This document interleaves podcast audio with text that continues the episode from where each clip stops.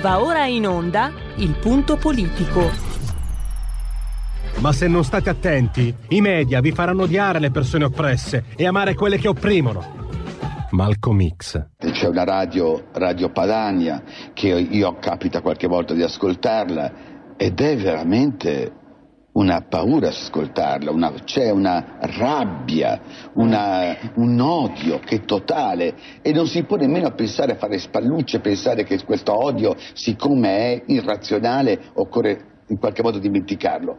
Occorre in qualche modo farlo rientrare nel dibattito politico. E poi sguatteri del padrone un cazzo. Sguatteri del padrone un beneamato cazzo. Vi invito però ad ascoltare ogni giorno per 5 minuti Radio Padania Libera. Biografie. Giulio Cesare Carnelli. Giulio Cesare Carnelli nasce a Newark, sobborgo di Quartoggiaro, nel 1958. Dopo aver calcato la scena punk con i Sex Pistols alla fine degli anni 70, negli anni 80 vive il riflusso con uno sperimentalismo alla Sandy Martin. Grande amatore, è famoso per i suoi flirt con Madonna, Samantha Fox e soprattutto Gegia. Dopo aver prestato servizio militare a Gioia del Colle con Pierluigi Pellegrin, diventa solidale e sodale di Marco Pinti e sbarca a RPL. Coraggioso, ha sventato una rapina armato di una fiorentina da un chilo e mezzo, ma ha anche dei difetti. Hanno detto, mm, buono sto caffè. E questa è la sigla speciale del punto politico, essendo il primo di aprile. Mi perdonerai Pierluigi se abbiamo iniziato così.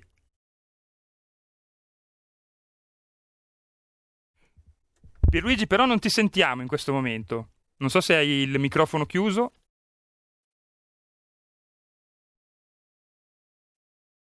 Eh, ti richiamiamo al volo perché in questo istante non riusciamo a sentirti.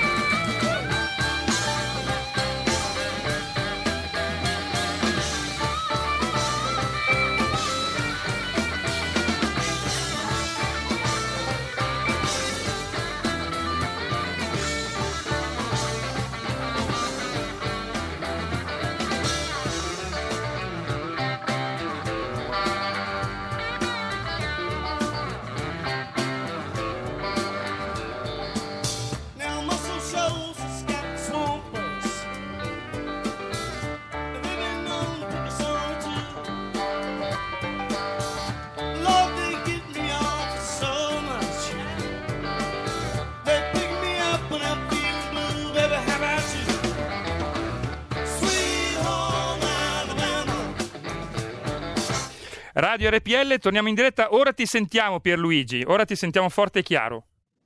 è stato, non è stato un pesce d'aprile, eh? non è stato un pesce d'aprile, lo dico agli ascoltatori, anzi mi scuso eh, e mi scuso anche con i nostri tecnici che ho involontariamente messo in difficoltà, anche se non ho capito come, non ho capito cosa sia accaduto.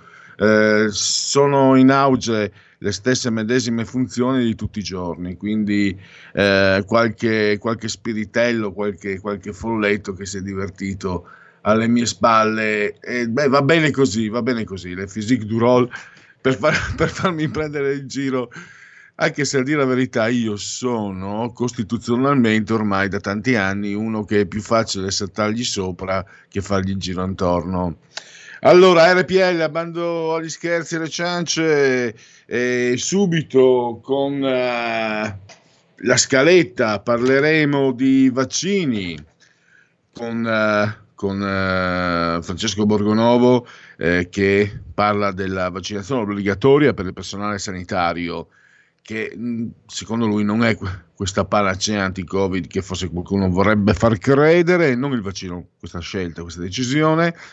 Parleremo del PNRR, il piano eh, di ripresa e resilienza, con Matteo Ballarin, imprenditore di Europe Energy, che suggerisce per esempio un'area di intervento come quello dell'ammodernamento della rete elettrica. eh, questi sono... Eh, senti qua che chiedo scusa perché mi faccio, mi faccio orrore da solo. Dicevo, pensate che la rete elettrica italiana è così scadente che ha una dispersione di oltre il 10%. Questo significa impatto ambientale, significa essere meno concorrenziali con i paesi più evoluti, significa anche il 10% della bolletta tasche, sulle nostre tasche in più, perché poi paghiamo sempre noi. E allora ne sentiremo cosa ci dice Matteo Ballarin. Parleremo di comunità montane tra due minuti con Silvia Covolo e poi con Francesca Corbella dalla parte largo ai bambini eh, parleremo della transizione scolastica, la DAD, eh, le riaperture, la riapertura della scuola prevista per dopo Pasqua. Quindi un argomento direi molto sensibile per molte famiglie, mi permetto di dire, e naturalmente anche la rubrica, il telefono, la tua voce. Eh, brutto argomento, ennesimo sconto di pena per Adam Cabobo, il ghanese migrante, clandestino, assassino. Lo ricordate che a Milano nel 2013 uccise tre persone un sabato mattina con un piccone, ne ferì altre due. L'allora sindaco Giuliano Pisapia addossò la colpa ai milanesi perché pensate un po', i milanesi il sabato mattina alle 6 non avvisarono prontamente e tempestivamente le forze dell'ordine, perché è notorio che un popolo laborioso come quello milanese alle 6 del mattino di sabato è in giro a lavorare. I milanesi lavorano fuori dal comune, spaventosi. Allora, sabato mattina alle 6 se andate in giro, eh, c- potete ancora circolare, ma diteglielo a Pisapia che evidentemente veniva da un altro pianeta, ditelo anche a, che, a quelli che lo hanno votato. E Qual è il punto? Che a quanto pare eh, no, che è stato sancito un altro sconto di pena. Pensate, dovevano essere 36, sono già stati ridotti a 24. Eh sì, va bene, si sarà giustizialisti, però fece impressione, io mi ricordo anche ehm, ebbi modo di intervistare un parente delle vittime, cioè potete immaginare, insomma, non è che e vedere progressivamente, insomma, tra un po'. Infatti, io ho messo questi tre suggerimenti, anzi quattro. A questo punto, perché non farlo subito senatore a vita? Perché no? Non è un pesce d'aprile questo, purtroppo non lo è. E C. Un'altra vittima del razzismo fascista. E poi magari potrebbe impiegare i pochi anni che ormai gli restano per tradurre le ineffabili eh, poesie, le imprese eh, poetiche di Amanda Gorman. E questo potrebbe anche suscitare magari lo sconcerto dei bourgeois, potrebbe battere bourgeois, però decidete voi se è più sconvolgente una battuta di questo genere o il fatto che una persona che ha ucciso tre innocenti a colpi di piccone per strada eh, abbia già visto la pena ridotta ancora un po', quasi della metà ormai. E verrebbe da dire se ne pas un début, tra qualche anno probabilmente noi che abbiamo la fortuna, perché è una grande città meravigliosa Milano, magari potremmo anche avere la sfortuna di incontrarlo. Basta così, adesso vediamo se Giulio Cesare Carnelli eh, si è messo in collegamento con uh, la prima ospite del, del, punto politico, vale a dire eh, Silvia Covolo. Certo, Pierluigi, abbiamo Silvia Covolo, ti volevo soltanto avvisare che per il momento ti sentiamo benissimo, non abbiamo ancora lo schermo condiviso, quindi metteremo noi le immagini di Silvia dalla regia. Eh, oggi è proprio, deve esserci qualche diavoletto che non vuole... Mm, po- poco male, per, oh, per ora eh, partiamo con la sigla del Qui Parlamento. Qui Parlamento. Allora, eh, innanzitutto saluto e ringrazio Silvia Covolo che abbiamo in collegamento. Benvenuta Silvia. Buon, buongiorno a voi, grazie per l'invito e un saluto a tutti i radioascoltatori. Avvocato Silvia Covolo, mi permetta di dire una cosa prima di entrare nel termine dell'argomento comunità montane. Lei, tu, smentisci, sei clamorosamente, eh, come dire, agli opposti, agli antipodi di quello che è il cliché che certi vogliono del leghista, ignorante. Eh, dalle mie parti si dice eh, muso duro, beretta fracada, perché tu non hai una laurea, nei tre, oltre ad avere la specializzazione di avvocato civilista. Volevo solo dirlo a beneficio degli ascoltatori e magari anche che arrivi alle orecchie di certi che forse quando parlano della Lega, per dirla con un termine una, una similitudine, una frase calcistica che detesto, peraltro, dovrebbero sciacquarsi la bocca. Tra l'altro mi verrebbe voglia di, di, di chiederti com'è che, ti, com'è che, non ti, sei fermata alla prima, perché già la prima, la prima laurea, ricordo, eh, la, eh, giurisprudenza, economia e commercio, e poi adesso la terza non me, non me la ricordo. Complimenti davvero. Vi ringrazio, mi, mi, avete fatto sorridere anche perché ci sono troppi cliché, mi, mi sembra, quindi c'è troppa um, tendenza a, catalog- a catalogare e classificare le persone, ma si sa che anche all'interno della Lega ci sono molte persone competenti, preparate, molti professionisti e quindi penso che si tratti di retaggi del passato. Sì, tra l'altro tu non, non, sei una mosca bianca, pensa nella, eh, tu sei molto giovane, ma nella legislatura del 96 il gruppo che aveva il maggior numero di laureati era quello della Lega. Quindi, eh, Esattamente, e, e, abbiamo persone assolutamente preparate e competenti. Come poi si vede anche nella gestione dei territori la, nel, nel, nella quale la Lega direi si eccelle davvero. E, ecco, gestione dei territori, non l'ho citata a caso perché qui si parla di comunità montane. Eh, funzionano, sono, sono, state, sono molto utili e tu hai chiesto al Ministro delle Finanze che vengano in qualche modo la parola, il termine giusto non è equiparate, ma che abbiano certe prerogative che eh, nelle ultime finanziarie sono state attribuite ai comuni. Quindi andiamo con ordine. Eh, le comunità montane, unioni montane si sono distinte e quindi? Sono unioni di comuni montani a cui sono delegate molte funzioni e molte competenze per quel che riguarda il monitoraggio eh, del territorio montano e la manutenzione delle strade e, mm, che vivono tuttavia di finanza derivata perché non hanno risorse proprie ma vivono di contributi regionali e statali. E eh, alcune di loro, ricordo che io vivo in prossimità dell'altopiano di Asiago, sette comuni, quindi eh, alcuni esponenti dell'aspettabile reggenza dei sette comuni mi hanno evidenziato una disparità di trattamento rilevante, ovvero le leggi di bilancio 2019 e 2020 hanno destinato contributi in conto capitale per i comuni per eh, l'adeguamento, per la messa in sicurezza di strade e di edifici pubblici ed hanno escluso le unioni di comuni. Pertanto ho chiesto al governo, al nuovo governo, se intenda estendere anche alle unioni di comuni montani la possibilità di accedere a questi benefici, perché ricordo hanno delle funzioni molto importanti come la manutenzione delle strade di montagna, non è una cosa da poco, la manutenzione degli impianti e tutte le funzioni che riguardano la montagna.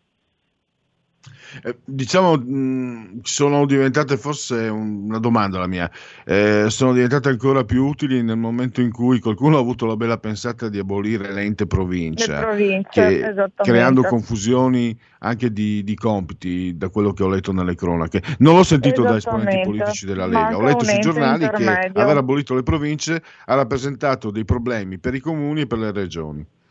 Esattamente, manca un ente intermedio tra la regione e i comuni. Peraltro ricordo che le province esistono ancora, ma vi fanno parte sindaci, consiglieri provinciali, consiglieri comunali che non vengono eletti direttamente dai cittadini, ma eh, che vengono eletti dagli stessi consiglieri comunali dei comuni che fanno parte dell'ambito. E un tempo invece c'era l'elezione diretta dei rappresentanti provinciali. Le province avevano funzioni e competenze ben definite, avevano delle risorse proprie, ora non hanno praticamente più nulla. Hanno soltanto un ruolo di coordinamento delle funzioni intercomunali, per cui occorrerebbe una revisione degli enti locali. Eh, sarà difficile concretizzarla in questi mesi oppure anni che mancano alla fine della legislatura, però penso che debba essere un tema da tenere assolutamente in considerazione. E, mh, concludiamo, ricordiamo quali sono le, le accessibilità eh, mh, simili a quelle dei comuni, come quelle dei comuni che chiedi per le unioni montane, dei comuni montani. Si tratta di contributi in conto capitale, quindi destinati alle opere pubbliche che sono stati previsti dalla legge di bilancio 2019 e dalla legge di bilancio 2020 per la messa in sicurezza di edifici pubblici, di scuole, di strade e quant'altro, quindi per le opere pubbliche, e per gli investimenti, per rilanciare gli investimenti. Chiediamo che vengano assegnate e distribuite non soltanto ai comuni, ma anche a questi ulteriori enti che si occupano per l'appunto di eh, funzioni e di questioni montane. Perfetto, direi che sei stata chiarissima, io ti lascio ai tuoi impegni, ti Grazie ringrazio mille. ancora per eh, la Grazie tua a disponibilità, per la tua chiarezza e a risentirci a presto. Grazie infinite a voi, grazie, buon pomeriggio, buon lavoro. Qui Parlamento. Allora, proseguiamo, mm, non c'è la condivisione, casomai dopo vedremo nel- nell'intervallo Giulio a comunicazione di servizio a, a viva voce, vedremo magari di... mm, Provo, di- Pierluigi, provo a richiamarti nell'intervallo mentre va la canzone. Allora, intanto impieghiamo, eh, usiamo questo spazio per, eh, beh, per- perché no, per i convenevoli formulaici. Quindi mi preme ricordarvi che siete in simultanea con noi, ovvero sia RPL, la vostra voce, la vostra radio, quando sono scoccate le 15 e 24. Pensate un po' del vi dico anche il giorno preciso, duodecimo, decimo secondo giorno di Germinale, mese del calendario repubblicano. Per i gregoriani sono 274 i giorni che ci separano dalla fine. Per tutti è un giovedì Zoibe, primo aprile, come ci ha fatto ben capire ottimamente il grande Giulio Cesare Carnelli, anno domini 2021, 20 e 21. Saluto ringrazio naturalmente Giulio Cesare Carnelli e Federico, entrambi assisi sulla tolda di comando in regia tecnica. Tutti e tre sospesi, pensate, a ben 130 metri sopra il livello del mare. 24 gradi centigradi sopra lo zero ovviamente la temperatura interna mentre quella esterna ve la sto aggiornando Eh! Ecco per la prima volta nel 2021 anno domini 2021 vi comunico che qui almeno la temperatura esterna ha superato quella interna. Eh, un sorpasso.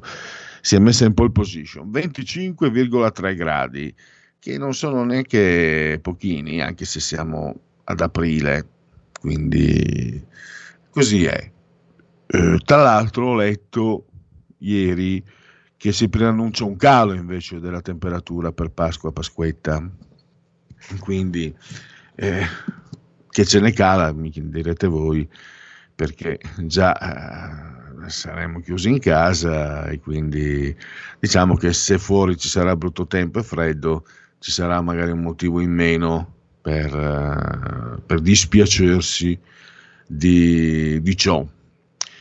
Comunque vi ho avvisato. E un abbraccio forte, forte, forte, forte, forte, forte, forte, forte alla signora Angela, alla signora Clotilde, alla signora Carmela. Loro insieme a molti altri ci ascoltano dal televisore. Il canale è il 740, questo è l'ordine numerico, la pronuncia sceglietela voi, 740 740 fate voi, l'importante è che questo sia l'ordine. Come è importante, mm, sono importanti le applicazioni iOS e Android che vi permettono di seguirci con grande comodità ovunque, vale a dire dall'iPhone, dallo smartphone, dalla eh, smart television, dal um, tablet e non so se c'è ancora qualcosa. Ah, da Alexa, Alexa, accendi RPL Radio. Bassa parola, ve ne saremo riconoscenti. Poi ci potete seguire, come sempre, cullati dall'algido suono digitale della Radio DAB e anche attraverso YouTube e quindi anche attraverso internet. Direi che eh, con ciò eh, i convenevoli formulari ci sono esauditi e ne approfitterei, non vorrei prendere in eh, controtempo i nostri ottimi tecnici per evadere una rubrica. Eh, quando io preparo la scaletta scrivo random, vuol dire che qui Parlamento segui la Lega, genetria, no, eh, qui Parlamento di solito ha una collocazione precisa, ma segui la Lega, i genetriaci, anche se poi alla fine cadono sempre nello stesso periodo, eh, possono essere chiamati, sono, sono chiamata, come, come, il voto in aula. Anzi, niente, eh, scusate, falso allarme, ormai vedo che sono le 15.28, scusate, eh, sono un po' preso in contropiede da questi piccoli problemi che comunque perlomeno non stanno ostacolando la trasmissione, l'ascolto della trasmissione, specie non potervi mettere poter mettere in condivisione schermo. Chiamo dopo il, il, Segui la Lega. Leggo un po' di agenzie. Il Viminale ai prefetti, intensificare i controlli. Attenzione a parchi litorali e aree a rischio assembramenti. Vaccini, allarme dal Lazio, senza dosi sospendiamo. È quello che ha dovuto fare ieri eh, il presidente Zaia. OMS, vaccinazioni in Europa di una lentezza inaccettabile. PM dagli estratti conto, attese risposte su 2 milioni e mezzo di Attilio Fontana, presidente della regione Lombardia. Figliuolo, il commissario anti-Covid, incalza i medici di base, devono fare la loro parte. Dagli spostamenti all'asporto, le regole del nuovo decreto Walter Biot non risponde al GIP, il suo legale chiede i domiciliari l'ufficiale della Marina che avrebbe venduto documenti segreti a un omologo russo, stavo per dire sovietico, per 5.000 euro. Pensa un po'. Cioè, siamo arrivati veramente alla svendita. E poi...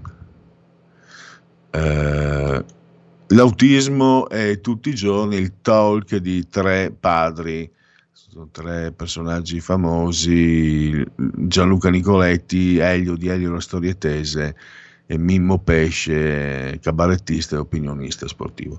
Mi fermo tra qualche minuto, vediamo anche se riusciamo a ripristinare la condivisione a schermo.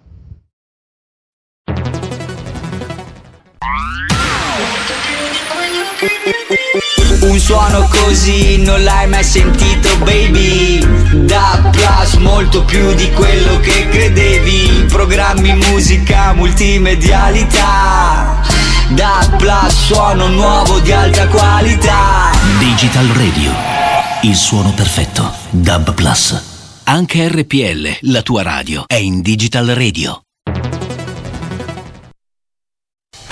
Porta con te ovunque RPL la tua radio. Scarica l'applicazione per smartphone o tablet dal tuo store o dal sito radiorpl.it. Cosa aspetti?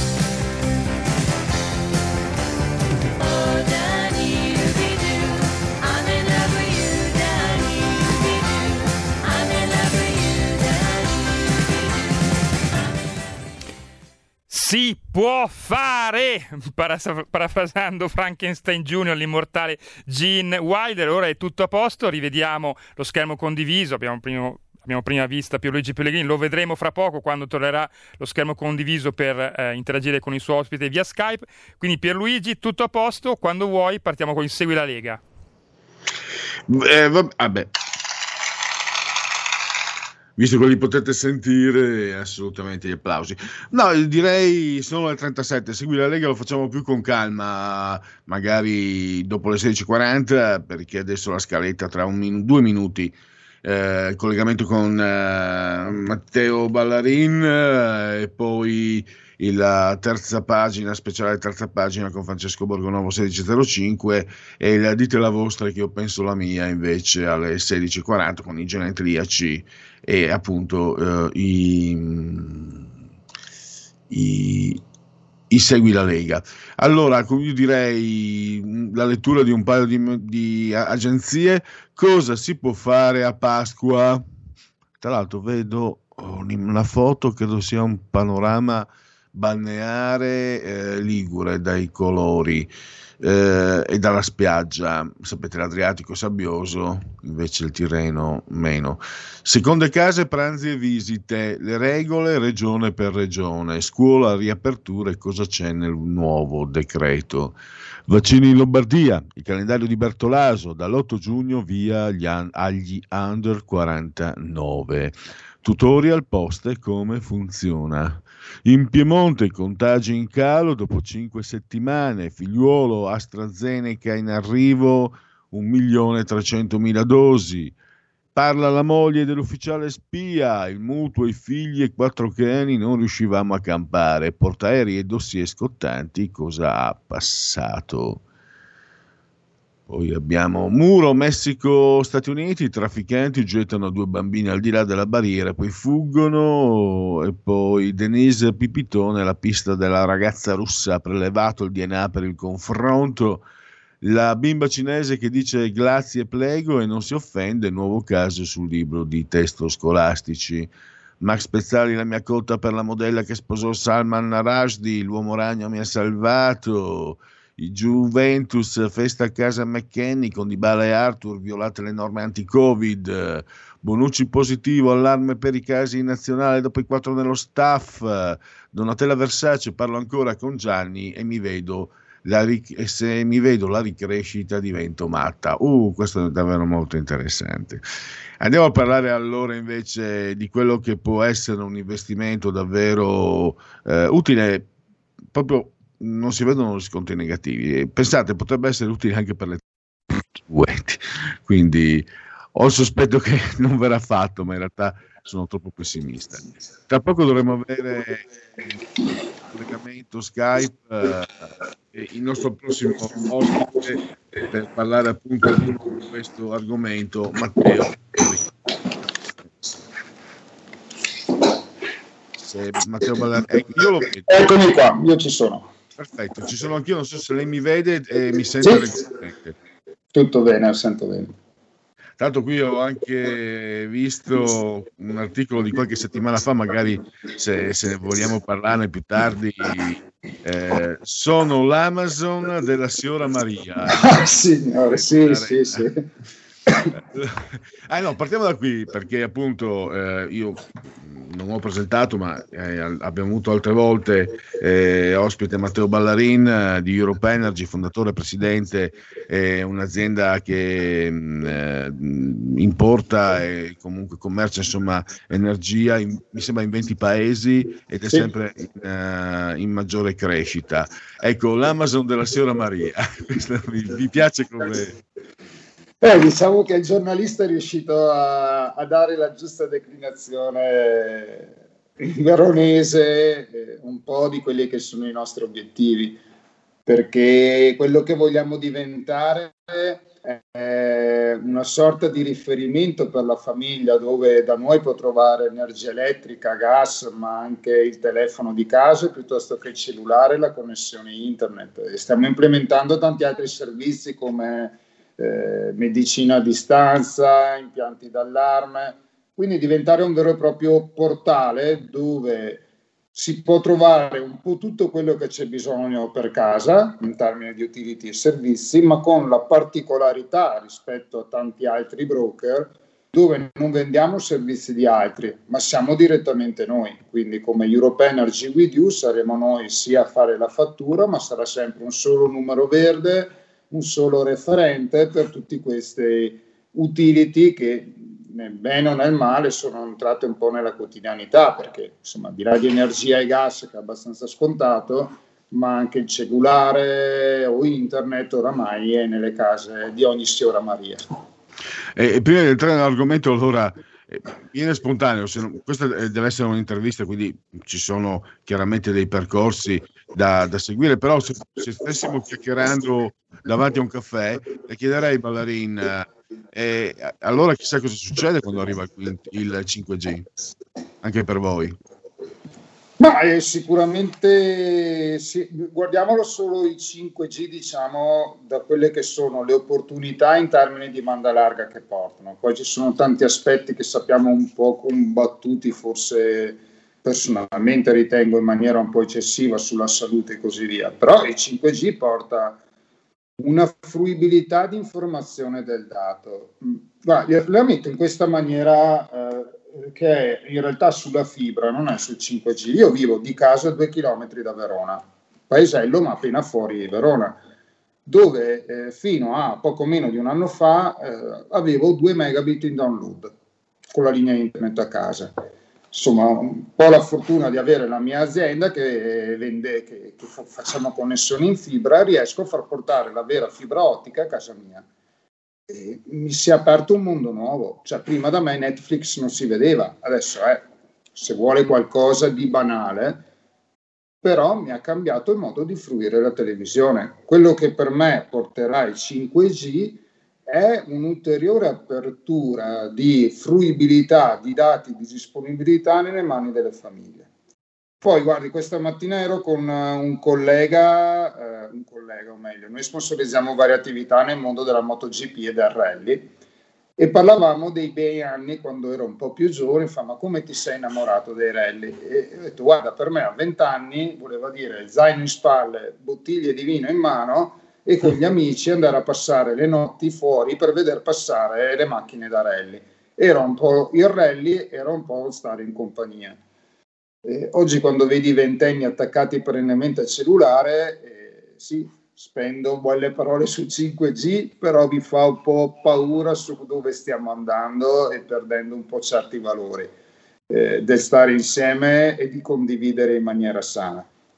Però al di là di questo aspetto sociologico, mi viene da dire che il 5G ci aprirà veramente uno scenario, un ulteriore salto, come è stato quando sono arrivati i primi eh, smartphone, eh, quando si è iniziato ad avere la normalità di vedere la TV via internet, il 5G porterà sicuramente un ulteriore livello ancora più puntuale di, di fruibilità, chiamiamola così.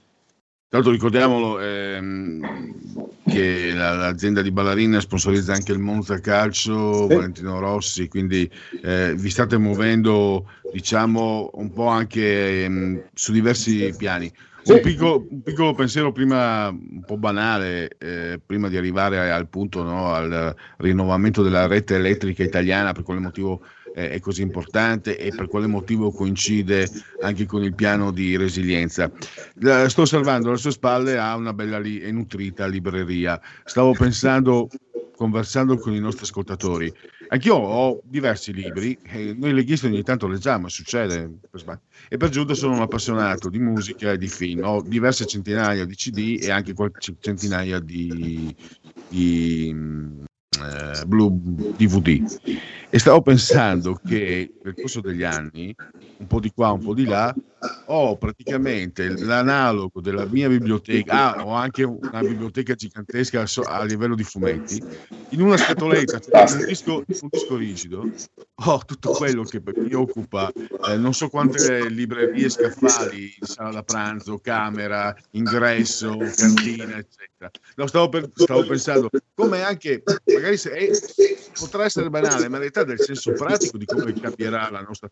Cioè, per esempio, grazie a, penso, già adesso, il 5G sarà ancora più semplice, cambia anche la- il nostro arredamento, perché Ma generalmente in tutte le case, grosso modo, eh, libri, dischi, CD, magari qualcuno più, qualcuno meno, ma occupano, io per esempio, ormai a una certa età non so più dove mettere la roba, però- e adesso mi c'è solo da archiviare in eh, elettronica ormai. Sono nella sua stessa condizione, per carità, perché anch'io, grande amante di musica, soprattutto eh, ho i miei due o tre hard disk dove sopra ho migliaia di concerti e così via. Però, sinceramente, eh, vuole mettere e leggere un quotidiano sull'iPad di una comodità incredibile o sfogliare il giornale al bar. Per me non ha presto sfogli- sfogliare il giornale al bar bevendo un caffè, cioè è un qualcosa dove eh, tutt'oggi quando poi, cioè è da un anno che non si riesce a fare, ma altrimenti era la mia tappa al mattino. Sì. Eh, lo stesso è prendere in mano un vinile, che non vuol dire essere contro, capiamoci. Eh, poi ho quattro quotidiani, abbonamento a quattro quotidiani sull'iPad, ho, come dicevo, una biblioteca infinita di, di concerti su disk, la comodità di poter con un clic ascoltare quello che voglio ovunque sono è fantastica. Però eh, e, e- e spingo tantissimo in quella direzione. Non perdiamo il contatto con la realtà, un po' quello, perché rischi anche a volte di eh, fossili- Diciamo, questi- isolarti in un certo mondo digitale, ecco, mettiamola così. diciamo mh, Ballerin, diciamo che questo fa parte un po' anche di, di un percorso dove ci sono cose che acquisisci, altre che perdi. Io mi ricordo il dibattito tra melomani, gli archi di Mozart che sul CD eh, sono più metallici. Ed è vero. Sì, E sì, io sono- E io che sono un, un adoratore, ador- mh, anche se gli hanno messo un po' le mani politiche sopra, ma lascio perdere, di Paolo Conte, onestamente il suo Paolo Conte Live dell'87, se non ricordo male, 88-87, se lo ascolti su- sul vinile, anche col fruscio, perché puoi immaginarsi che non ha, cioè sul, sul CD proprio non è la stessa, no, non, non sembrano neanche parenti. Però, però è anche vero che grazie al, per esempio, grazie al, al CD puoi, puoi ascoltare, ma adesso direi ancora di più, l'MP3 è un modo se- barbaro e barbarico di ascoltare la musica, però quanta, qua- quanta musica, quanta, quante, eh, stra- quante strade musicali hai di accesso, no? Questo è il rovescio della medaglia, il bicchiere mezzo pieno. Poi- Assolutamente, e sono sempre per il bicchiere mezzo pieno, però la mia collezione di CD e di dischi non me la tocca nessuno, è là e c'è, e poi continuo a scaricare, ok, trovo la chicca, me la compro comunque in vinile, ma è- sicuramente il rapporto è, mi viene da dire, 10 a 1 sicuro, probabilmente anche 50 a 1 su quello che ho in digitale e quello che ho là. Però là qualcosina arriverà sempre. Eh. Ecco, E ho invece- insegnato anche a mia figlia questo, devo dire che i primi regali in ambito musicale che le ho fatto, eh, dei suoi cantanti del momento così, non sono stati iPod così, ma il primo, eccoti, per carità, non il vinile perché non sapeva manco cos'era, non mia figlia, il cantante che l'ha fatto, ma un bel CD. Sentilo, è regalo del papà, tra 30 anni ti ricorderai che papà ti ha regalato il CD di questo cantante. Eh, pro- probabilmente quello che è giusto è anche mantenere, ehm, ma non per la memoria in se stessa, l'idea che c'è anche una qualità e quindi io credo che ci sarà poi la sintesi per eh, portare avanti un po' tutto l'insieme, non perdere la qualità eh, maggiore che c'era, eh, mantenendo la- le possibilità. Ecco, chi invece forse non lo ha fatto con spirito naif, ma per noncuranza, ehm, è rimasto un po' al passato e che ha curato la rete elettrica italiana, perché lei denuncia una, ehm, sempre all'interno, eh, torniamo sempre all'interno del PNR, Certo. Il, eh, il piano di resilienza mh, che vede tra l'altro la possibilità di impegnare risorse non indifferenti, 68 miliardi per la transizione ecologica e 34 per le infrastrutture. Lei indica la rete elettrica italiana come un bersaglio, anzi un traguardo, che può, mh, che può mettere d'accordo le esigenze e può, portare mh, davvero tanto comfort anche dal punto di vista dell'impatto ambientale e perché no anche dal punto di vista delle bollette. Quindi questo è un argomento. Assolutamente sì. Ecco, lei proprio Ma- ci spieghi come stanno le cose.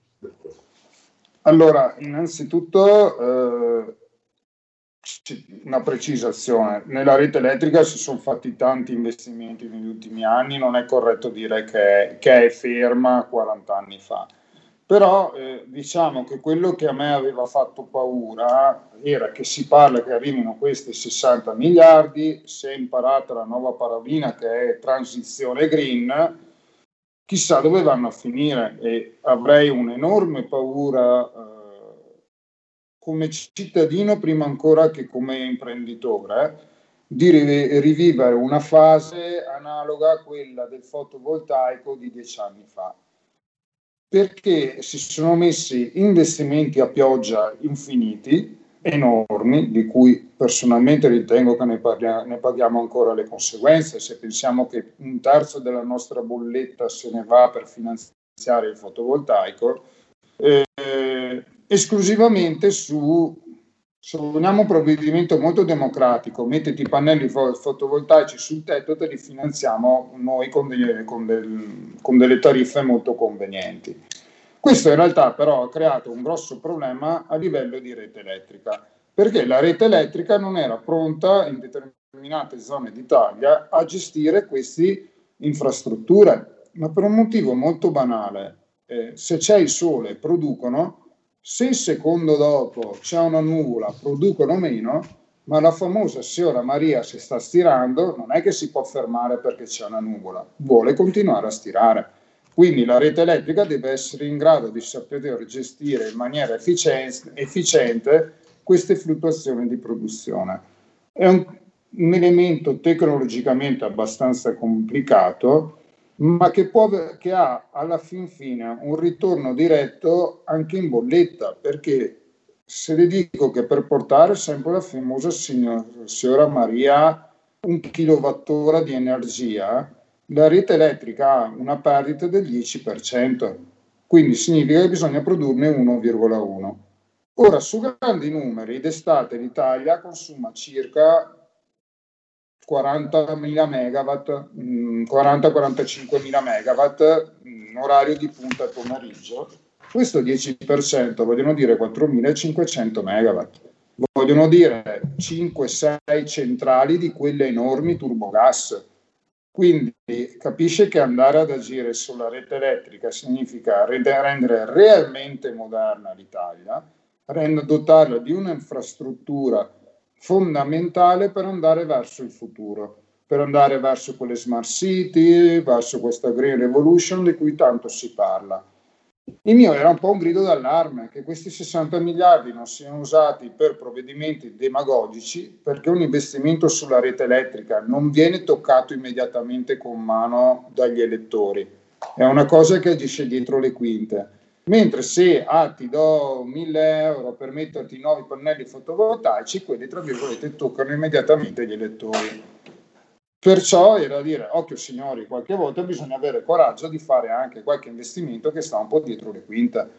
Interveniamo sulla rete. Devo anche dire che negli ultimi dieci giorni eh, qualche esponente ha iniziato un po' a esporsi in questa direzione e a incentivare un po' questa direzione. Io spero che siamo per una volta un po' concreti. Mi spaventa quando vedo pagina- paginoni pieni e parlare di idrogeno, la nuova moda del momento, correttissimo magari per un futuro e così via. Ma l'Italia ha bisogno di rialzarsi oggi, non tra vent'anni, non tra dieci anni.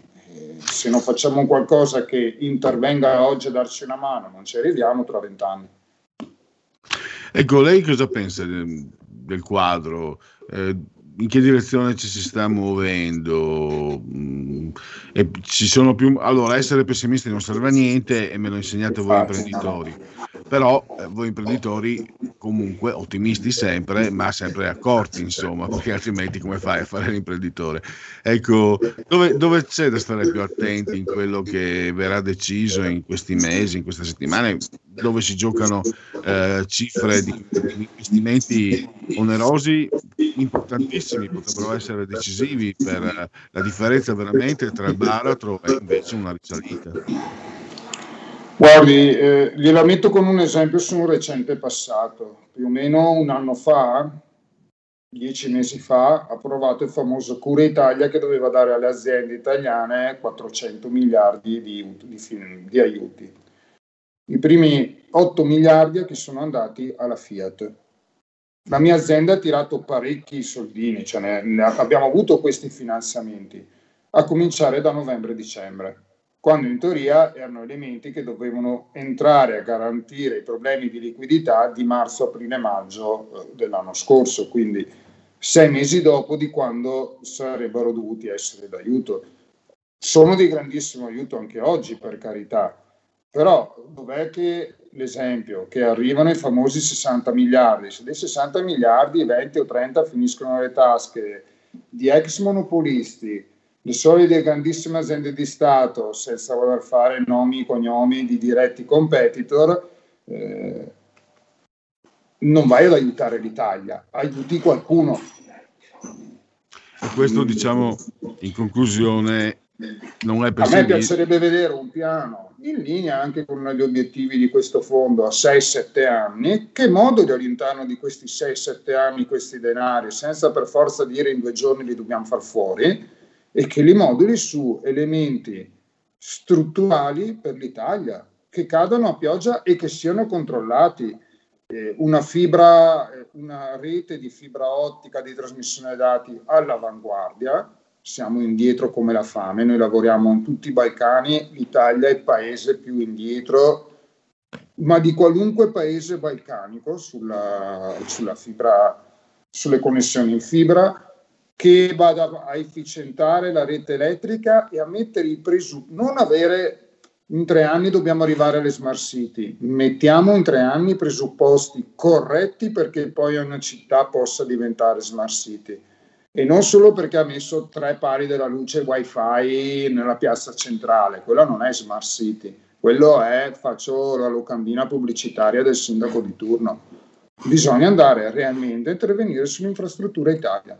Questo è quello che chiedo. Non chiedo nemmeno tasse più basse, perché quello è troppo facile chiederle. Ben venga se le abbasseranno, ma insomma, pensare nei miracoli è sempre un po' troppo. Però cavolo, dotiamo questo paese di un'infrastruttura all'avanguardia, perché ad oggi non c'è, assolutamente non c'è.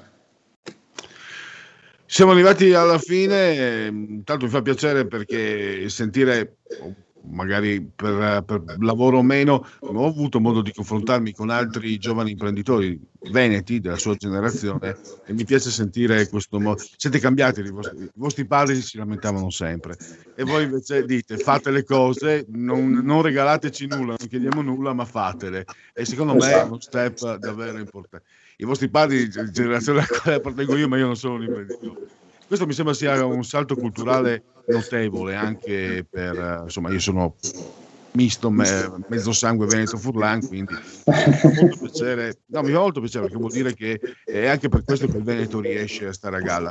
E io chiudo dicendo questo, uh, chi ha ascoltato Matteo Ballarin eh, traduca in questo modo, basta che in Italia non si faccia come si è fatto negli ultimi 30 anni, fare l'opposto, fare l'opposto di quello che si è fatto negli ultimi 30 anni probabilmente Ballarin sarebbe un grande passo avanti.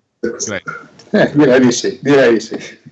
Allora, intanto la ringrazio davvero per la chiarezza grazie, e la disponibilità e a risentirci presto, naturalmente. Va benissimo, grazie, arrivederci a tutti. Il futuro appartiene a chi fa squadra. Le radio italiane si uniscono per giocare la partita da protagoniste. Nasce l'app Radio Player Italia. 140 stazioni in una sola rete. Scegli la tua preferita e ascolta il suono perfetto del digitale. Gratis, senza registrazione, senza interruzioni.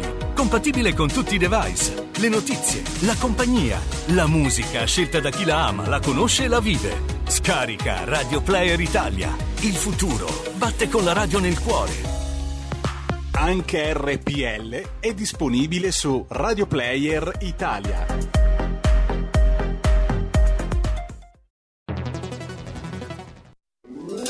Stai ascoltando RPL. La tua voce libera, senza filtri né censura. La tua radio. Pronto? Avvocato, Mi dica. c'è bisogno di lei. L'avvocato risponde. Ogni venerdì dalle 18.30 con l'avvocato Celeste Collovati. Solo su RPL, la tua radio.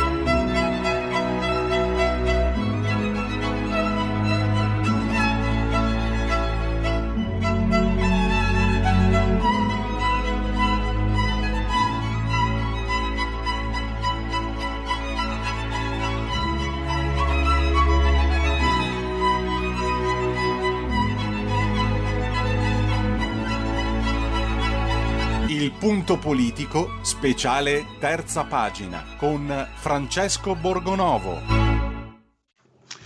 E salutiamo e e ringraziamo il vice direttore della Verità che dovremmo avere già in collegamento, credo. Nel qual caso, ciao, benvenuto Francesco.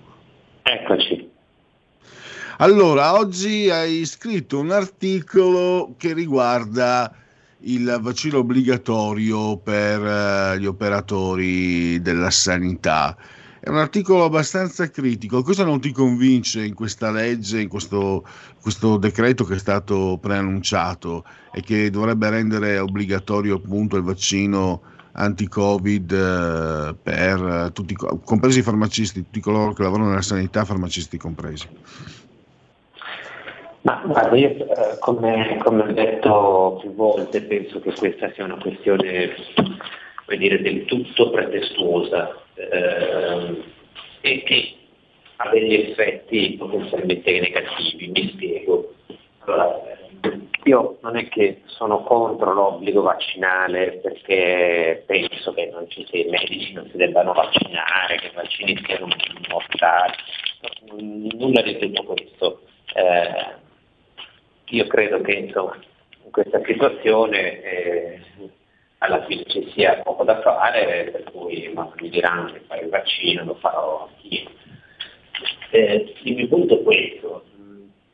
Intanto lo Stato che il governo che pone eh, una questione che in fondo è invasiva come il vaccino, eh, la pone per legge, che non è in grado di convincere eh, le persone a vaccinarsi, eh, vediamo un grosso segno di debolezza, soprattutto rischia di alimentare ancora di più della rendipensa, perché eh, se tu mi dici, eh, dopo tutto il casino che c'è stato su AstraZeneca, dopo il fatto che la Germania lo vieta agli under 60, dopo il fatto che tu hai messo sempre nello stesso decreto la copertura per i medici che eh, lo somministrano, tutto questo, cioè rischi, cioè, eh, siete obbligati, allora uno si dice, ma allora che c'è sotto? Sono così tanti i medici sanitari che non vogliono vaccinarsi e se sono così tanti, quali motivazioni hanno? Quindi questa misura rischia addirittura di spingere più persone a dubitare del vaccino che a, che a fidarsi. Eh, non è tutto. Quanti sono effettivamente questi medici sanitari che non vogliono vaccinarsi? Perché a me pare che questo allarme non esista. Cioè, anche eh, io mi trovavo ieri in un programma televisivo con eh, un responsabile di una struttura sanitaria di Bari, vedevo i titoli e dicevano 200 sanitari Novax per medici infermieri a Bari. Poi parla il, il responsabile dell'ospedale e dice ma tutto sotto controllo, sono 4-5, risolviamo. Allora se sono così pochi, eh, dire, a livello statistico, uno non si può accusare i, Novax, i medici Novax di essere la causa del contagio.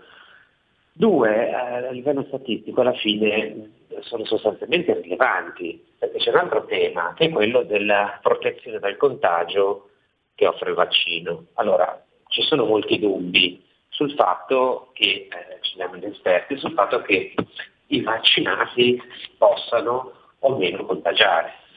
Cioè eh, ci sono stati dei casi di, intanto di persone che hanno fatto il vaccino e si sono comunque contagiate e poi di eh, persone che hanno fatto il vaccino e hanno contagiato altri. Ora, sicuramente, da quello che pare di capire dagli ultimi studi, sicuramente fare il vaccino riduce le possibilità di contagio, Esiste uno studio uscito su Nature che dice che eh, sensibilmente ridotta di 4-5 volte la possibilità di contagiare. Un altro studio del CDC americano dice che il vaccino riduce del 90% con la seconda dose e dell'80% con la prima dose le probabilità di contagiare gli altri. Quindi di sicuro il vaccino riduce no? le probabilità di contagiare. E poi chi eh, fatto il vaccino è asintomatico, già di per sé sappiamo che gli asintomatici eh, contagiano di meno, tra parentesi. Ora che c'è da sostenere l'obbligatorietà del vaccino, fanno tutte queste distinzioni asintomatici e non asintomatici. Prima, anche quando si faceva notare che un asintomatico insomma, non è esattamente uguale a uno che sta in terapia intensiva, si veniva accusati di essere Novax solo perché si diceva questa cosa. Vabbè, lasciamo stare. Quindi sto dicendo, i, i presunti Novax tra medici, infermieri e sanitari mi risultano essere molto pochi. Se poi esiste anche una piccola percentuale di possibilità che uno che ha fatto il vaccino contagi, eh, che senso ha l'obbligatorietà? Cioè, eh, con numeri così bassi, alla fine le percentuali sono più o meno le stesse. No? Quindi si va a fare una brutta figura, si vanno ad alimentare teorie complottistiche, si va a far arrabbiare la gente e soprattutto si crea un precedente, perché adesso mi hai imposto questo, in una situazione molto particolare, di grave difficoltà, con tanti morti, quello che vogliamo. Vediamo un domani quali altri vaccini verranno imposti, e a chi, magari anche al di fuori dei sanitari, no? Questo è il precedente.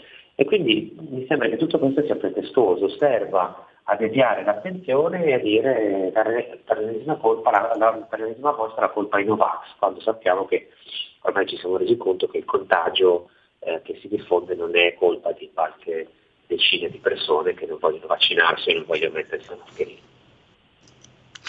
Stavo pensando che si sta eh, l'eredità culturale di, di questo virus. E pensavo anche a me stesso, io mi sono sempre considerato un libertario, eh, però mi sono accorto davanti al virus che sì, sono un libertario, essendo ipocondriaco, un libertario col culo degli altri, perché magari eh, come libertario aborro, come dice colui, l'obbligo vaccinale, addirittura l'obbligo anche delle mascherine. Invece dentro di me eh, mi sono accorto che c'è un fascista, perché io fucilerei tutti i no mask e tutti i negazionisti. Mi, cioè, la cosa mi, mi, mi, deprime, mi opprime, mi, eh, mi delude, però al di là del dato personale che riguarda solo me, vedo, in gi- vedo mi accorgo che sta, che sta mettendo eh, a dura prova, che non sarebbe male, ma in realtà lo è forse, molte convinzioni, molte abitudini, questo è ovvio, ma anche nel pensare, nel modo di pensare la società. Io non sono me stesso quando fucilerei no mask, io sono libertario, tutti, cioè nel momento in cui non fai del male a nessuno, però l'idea sei un no mask puoi contagiarmi, non ti vaccini puoi contagiarmi, allora, allora, ah ecco allora la, la, mia idea libertaria, mi va bene quando non mi tocca, quando magari però potrei anch'io, anch'io correre qualche rischio per la libertà degli altri, allora divento un fascista e la cosa non mi piace per niente. E, è, un, è un pensiero che mi tormenta. Poi devo dire la verità, lombroso da una mano, perché ci sono delle facce tra i no maschi e i negazionisti che tu li vedi e francamente dici portateli via subito. Questa è una mia idea personale, però al di là di questo stavo pensando che sta agendo, tu proprio stai osservando, stai valutando, stai studiando anche eh, la storia, i comportamenti. Per esempio mi viene in mente questo atteggiamento di rifiuto, non critico, che sarebbe lecito e intelligente, ma di rifiuto nei confronti eh, dei vaccini. Mi accorgo che è molto, è molto distribuito tra le fasce più ignoranti, meno preparate della popolazione. Ma mi accorgo che proprio noi, fasce più ignoranti, meno preparate, quando ero bambino il vaccino veniva indicato come una conquista de- della scienza, no? eh, contro la, tuber- la, TBC, mi raccontava c'erano bambini tanti che morivano di TBC prima del, del vaccino, eccetera, eccetera. Quindi era visto in chiave positiva, una conquista della scienza. Adesso certe volte mi sembra, vedendo soprattutto certe fasce di popolazione, mi sembra che stiamo tornando nella superstizione, persone che sono pronte a farsi leggere le carte o chissà cos'altro. E, e sta emergendo anche quindi un, un modo di pensare che è sempre stato latente, per carità, in tutte le società, in tutte le popolazioni, ma adesso sta emergendo in maniera quasi più organizzata, più, quasi più politica, mi verrebbe voglia di dire non lo so, sono miei, pens- miei pensieri, dubbi. Mi vergogno anche di dire di essere così contro i non maschi e i Novax. Non, non sono io, non sono quello che io sono abituato a credere, quello che, ero, quello che credevo di essere, però ho messo alla prova, ecco che è venuto fuori la parte peggiore di me. E mi chiedo anche se per altri sia successo questo, o che, o che, comunque sia una situazione che nasce dal contesto che stiamo vivendo in questo, in questo anno e, e rotti. Eh, vedi, io credo anche una cosa, forse più libertà di una volta, anche la scienza non è più quella di una volta, o meglio gli scienziati, la scienza estratta. Eh, nel senso che se c'è questa questi dubbi, questa disillusione, anche per il modo in cui gli scienziati si sono comportati fino adesso, si sono comportati in quest'anno, e il modo in cui Scusa Francesco, ti sentiamo un po' lon- poco, lontano. Sta, Spero che mi, senti- mi sentite meglio. Sì, adesso sì. Eh no, dicevo, ehm, credo che questa diffidenza, il fatto che intanto, ripeto, ehm, il fenomeno dei Novax dei No-Mask ehm, non è che sia devastante, no? Cioè, mh, vuoi dire, io per esempio non conosco un No-Mask, cioè, non l'ho mai incontrato, non ho mai incontrato uno che deliberatamente andasse in giro con la mascherina. È vero che io non vado molto in giro, però eh, sinceramente non, non, lo conosco, cioè, mi è capitato di conoscere dei complottisti, dei negazionisti dell'olocausto, di gente, dei, dei, dei, dei comunisti stalinisti, cioè, gente di ogni tipo che, che, si vedeva in giro a eventi politici, presentazioni di libri, in questi ambienti ne ho visti purtroppo di tutti i colori, ma uno che non, i No Mask non ho mai visto e non conosco dei, personalmente dei Novax, eh, ho avuto a, a che fare con qualcuno in, in programmi tv e altre cose, ma di persona non li conosco. E questo vale per me, ma pare che statisticamente dire, eh, non siano ripeto, una, una forza così imponente, no? se vogliamo dirla tutta. E, e quindi sono molto anche caricati dai giornali e sono caricati dai giornali che li fanno sembrare molto più forti di quello che sono perché sono lo spauracchio perfetto, sono il capo espiatorio perfetto, è colpa loro, no? sono il modo di zittire eh, tutti. E allora mh, questa insistenza, questo modo di dire ah tu fai un'obiezione allora sei un no mask, poi infastidisce secondo me la gente e allora sorgono i dubbi, uno dice ma perché io devo fidarmi? Cioè, il governo che fino adesso ha gestito malissimo tutta questa emergenza mi obbliga a fare una cosa, ma perché devo fidarmi? Perché mi devo fidare di questi scienziati che non hanno beccata una e che sono pure arroganti, che mi danno del somaro e poi sbagliano le previsioni? E capisci che c'è questa cosa. Poi ehm, i vaccini sono cioè, un po' diverso no? il modo in cui lì il grande, secondo me il grande punto è stato quando un conto se ti dicono sai c'è il vaiolo, c'è la poliomielite, ci sono altre malattie, tu ti devi vaccinare, o eh, il covid, no? devi vaccinarti perché così ci salviamo da un'epidemia. Un altro conto è che tu arrivi a dire, come disse la Lorenzin, che c'è un'epidemia di morbillo quando non c'era alcuna epidemia, e eh, lo utilizzi per imporre un vaccino obbligatorio, ma non il vaccino contro, cioè, eh, contro la malattia che, che, che, sta sterminando la popolazione. A, aumenti i vaccini obbligatori senza fornire spiegazioni a chi ti, dà, chi ti fa domande rispondi con sufficienza, è questo che alimenta, è questo che fa cambiare l'atteggiamento delle persone. Se non ci fossero state queste cose, eh, forse oggi la soglia di gente contraria al vaccino sarebbe ancora più bassa. E poi ci sono stati dei casi, cioè, c'è anche una gestione europea, voglio dire, ma per quale motivo? Noi, la, la Germania, no? noi abbiamo eh, un, un ministro della salute Roberto Speranza, che qualche settimana fa, quando è stato bloccato AstraZeneca, ha detto, testuali parole, la Germania è il paese guida dell'Europa. Loro hanno bloccato AstraZeneca, non potevamo non farlo anche noi.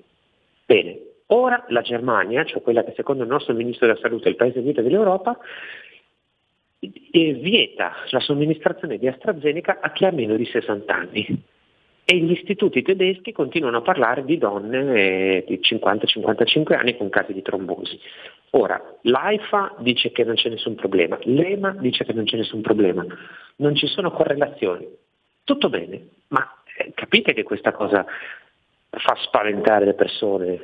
Cioè, uno se lo, se lo, dice dentro di sé, dice ma scusate, ma se la Merkel, che avete detto che è la più furba di tutte, la più brava di tutte, è la capa dell'Europa, eh, fa questa cosa, e perché io devo andarmi a prendere AstraZeneca, fatto in 448 che è fermato prima, rifatto dopo?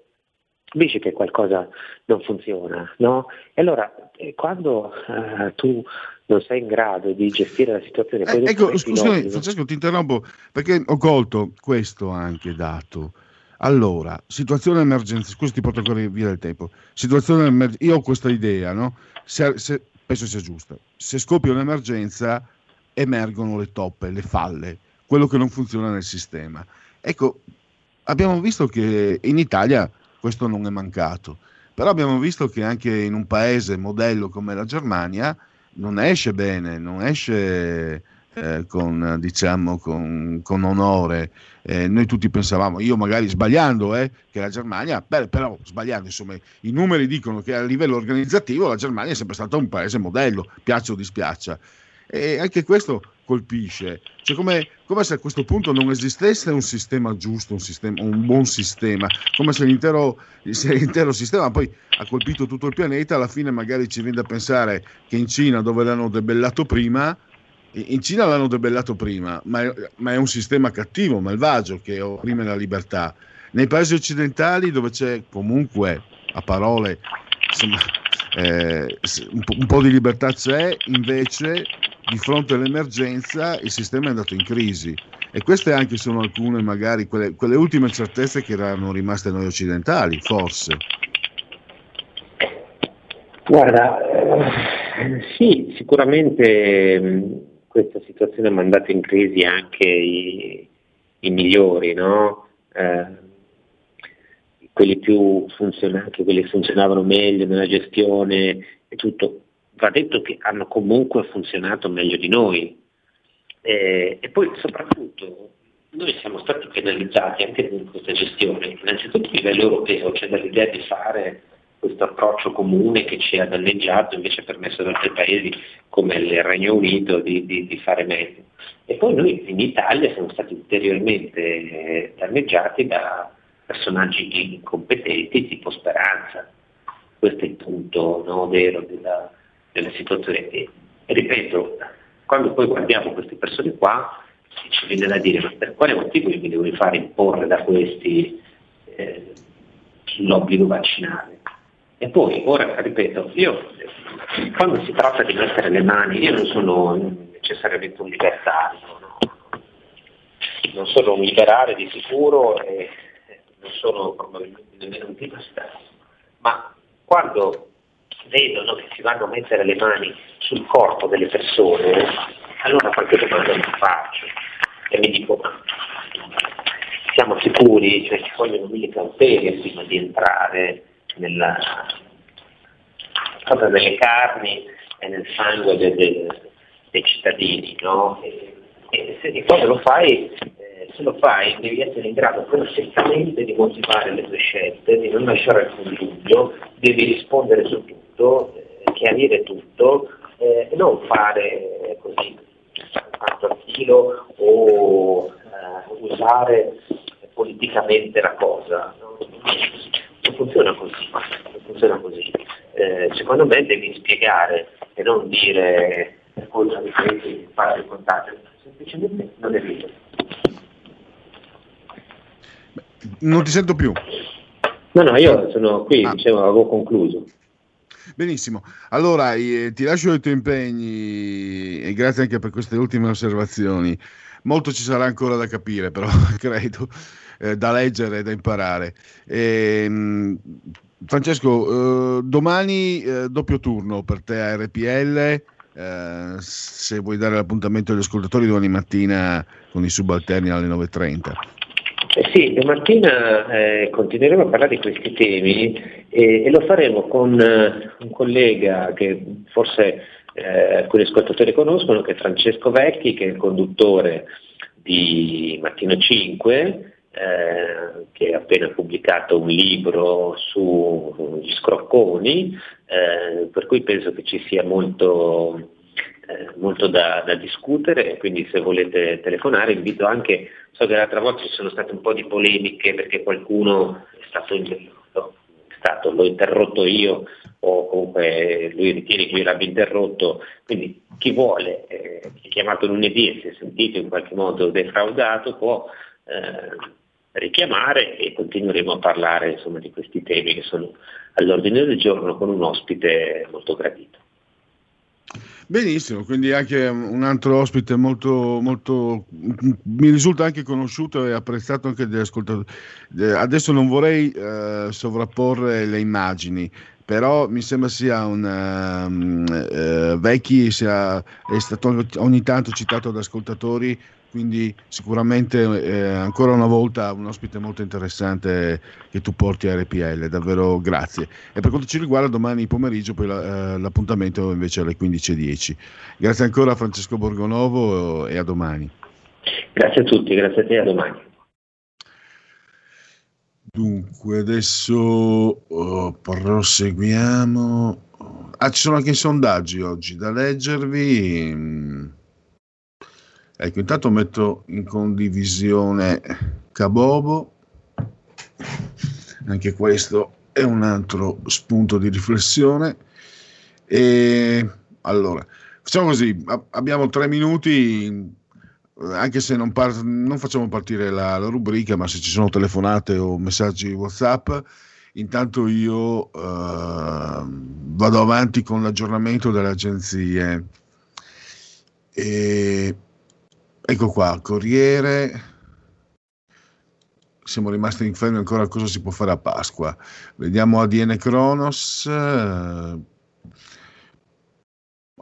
Ora, PD, Letta il tweet su Schwarzenegger ai rapporti con le correnti Dem. Ironico pesce d'aprile del segretario Dem e gli utenti rispondono la spada di Conan per domarle tutte. Anche questo. PD, Serracchiani con Madia è stato confronto e non rissa. Sì, va bene. E mica credo, dicono, lo dicono anche nella parte orientale, no, occidentale del Friuli e anche un po' i triestini. Vaccini Lazio Johnson Johnson nelle farmacie del 20 aprile. Grandi navi a Venezia, stop gover- dal governo.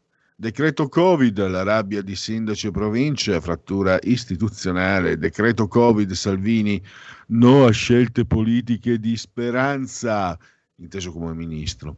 5 Stelle, resa dei conti su Rousseau. Scudo penale vaccino Covid, i medici siamo delusi. Carfagna, se piano vaccino che è in estate l'entrata di circolazione. Vabbè, poi Una abbiamo l'apertura di Repubblica.it. L'ufficiale Biot non risponde al GIP. Frastornato, ma chiarirò. Il legale chiede i domiciliari, i due russi espulsi hanno lasciato l'Italia. Una chiamata La per Russia- Luigi. Perfetto, allora la, la- la Russia registra il primo vaccino per animali. Ah. Pronto, la parola chi ce l'ha? Eh, ce l'ho io. Buon- buongiorno Pierluigi. Allora, la mia è una domanda velocissima. Volevo sapere, visto che ti occupi di genetriaci e compagnia bella, se Walter Biot è un parente del famoso Bala Biot. Eccolo lì, basta, chiuso, fine la domanda. Ciao. Eh, è venuta in mente anche a me, devo dire, l'associazione, l'associazione linguistica.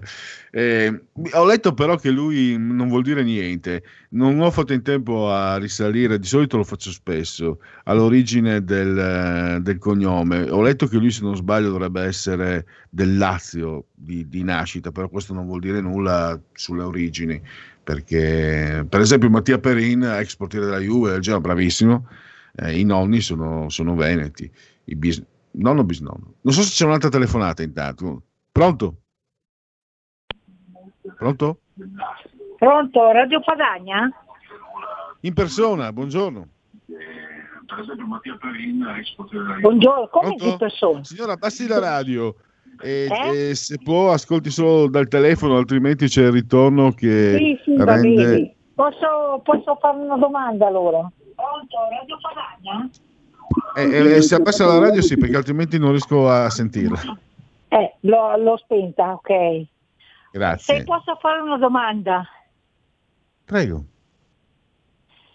Prego, Prego. eh, ascolti, sono una persona di, di 70 anni, un po' non acculturata, ho fatto la quinta, però io ho notato, vorrei dire, ho notato che quando c'erano delle forti polmoniti, io che sono ignorante mi sono detta, ma perché tutte queste polmoniti? Ma nessuno le ha messe in evidenza.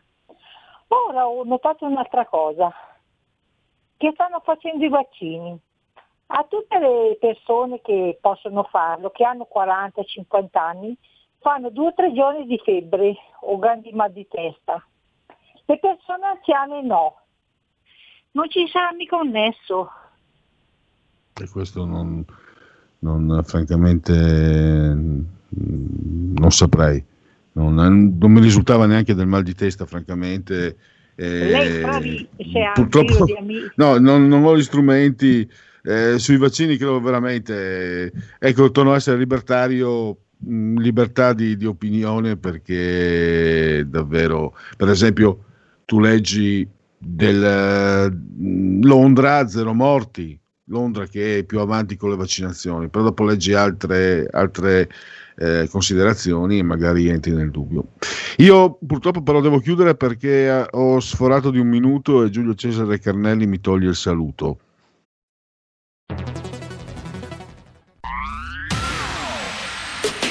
La radio si modifica, semplifica, da plus Plus, la musica purifica. Dove vuoi, dove vuoi, con chi vuoi, rilassati e vai. La Digital Radio non ti molla mai. Mi abbandono in questo viaggio, digitalizzo la frequenza con il suono che è uno spasso. Se penso a prima non ci credo, yo. Da Plus è la svolta, qui lo dico e qui lo spiego. Digital Radio, il suono perfetto. Dub Plus. Anche RPL, la tua radio, è in Digital Radio.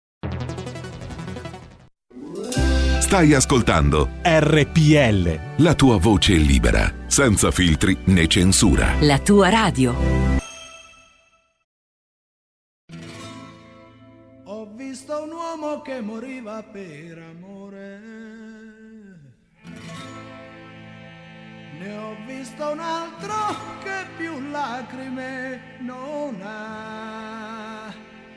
Nessun coltello mai ti può ferir di più di un grande amore che ti stringe il cuore. Dieci ragazze per me possono bastare. Dieci ragazze per me voglio dimenticare. Capelli biondi da accarezzare e labbra rosse sulle quali morire. Solo per me. Una la voglio perché sa bene ballare. Una la voglio perché ancora non sa cosa vuol dire l'amore. Una soltanto perché ha conosciuto tutti tranne me. E dieci ragazze così che dico solo di sì. Vorrei sapere chi ha detto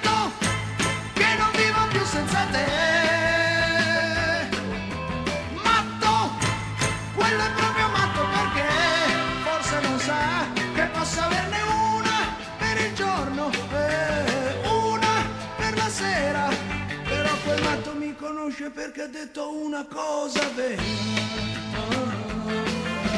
Dieci ragazze per me possono bastare. Dieci ragazze per me io voglio dimenticare. Capelli biondi da accarezzare e labbra rosse sulle quali morire. Eh, dieci ragazze così che dico solo di sì.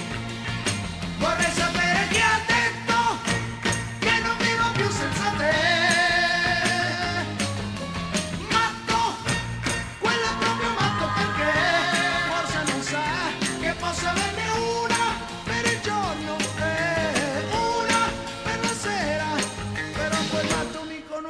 perché ha detto una cosa vera.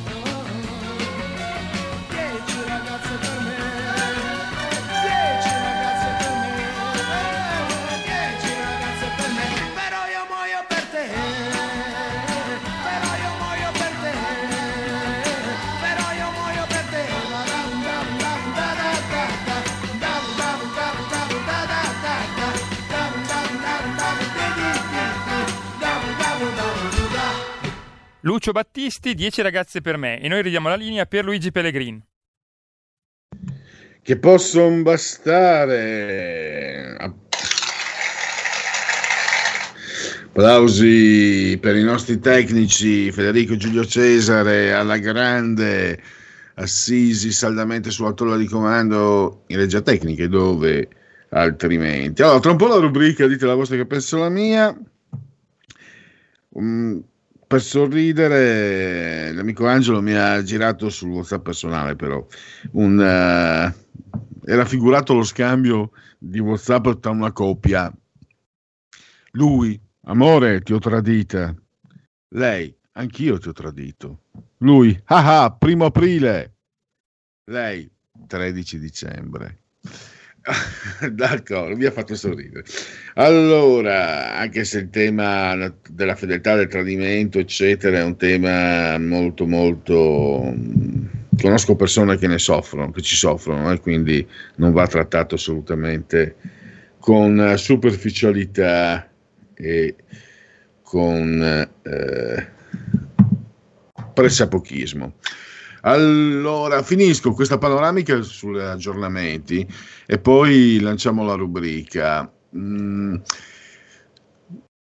Dunque, camici, cecchetti, fango su fontana quando c'è Curcio, che caso.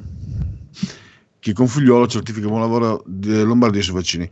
Nel giorno in cui prima il capo della protezione civile Curcio, poi il responsabile nazionale della campagna vaccinale, il generale Figliuolo, certificano che la regione Lombardia e il suo presidente Attilio Fontana hanno lavorato bene e che il piano vaccinale in lombardo funziona perfettamente, con numeri, parametri e procedure perfettamente in linea con il modello nazionale, chiudendo finalmente la bocca agli strali delle opposizioni di centrosinistra fondate sul nulla, ecco che casualmente arriva l'ennesima schizzata di fango giudiziario nei confronti di una persona onesta e trasparente come Attilio Fontana, un amministratore che da oltre un anno vive quotidianamente in prima linea e non si risparmia neanche un attimo per il bene dei propri cittadini.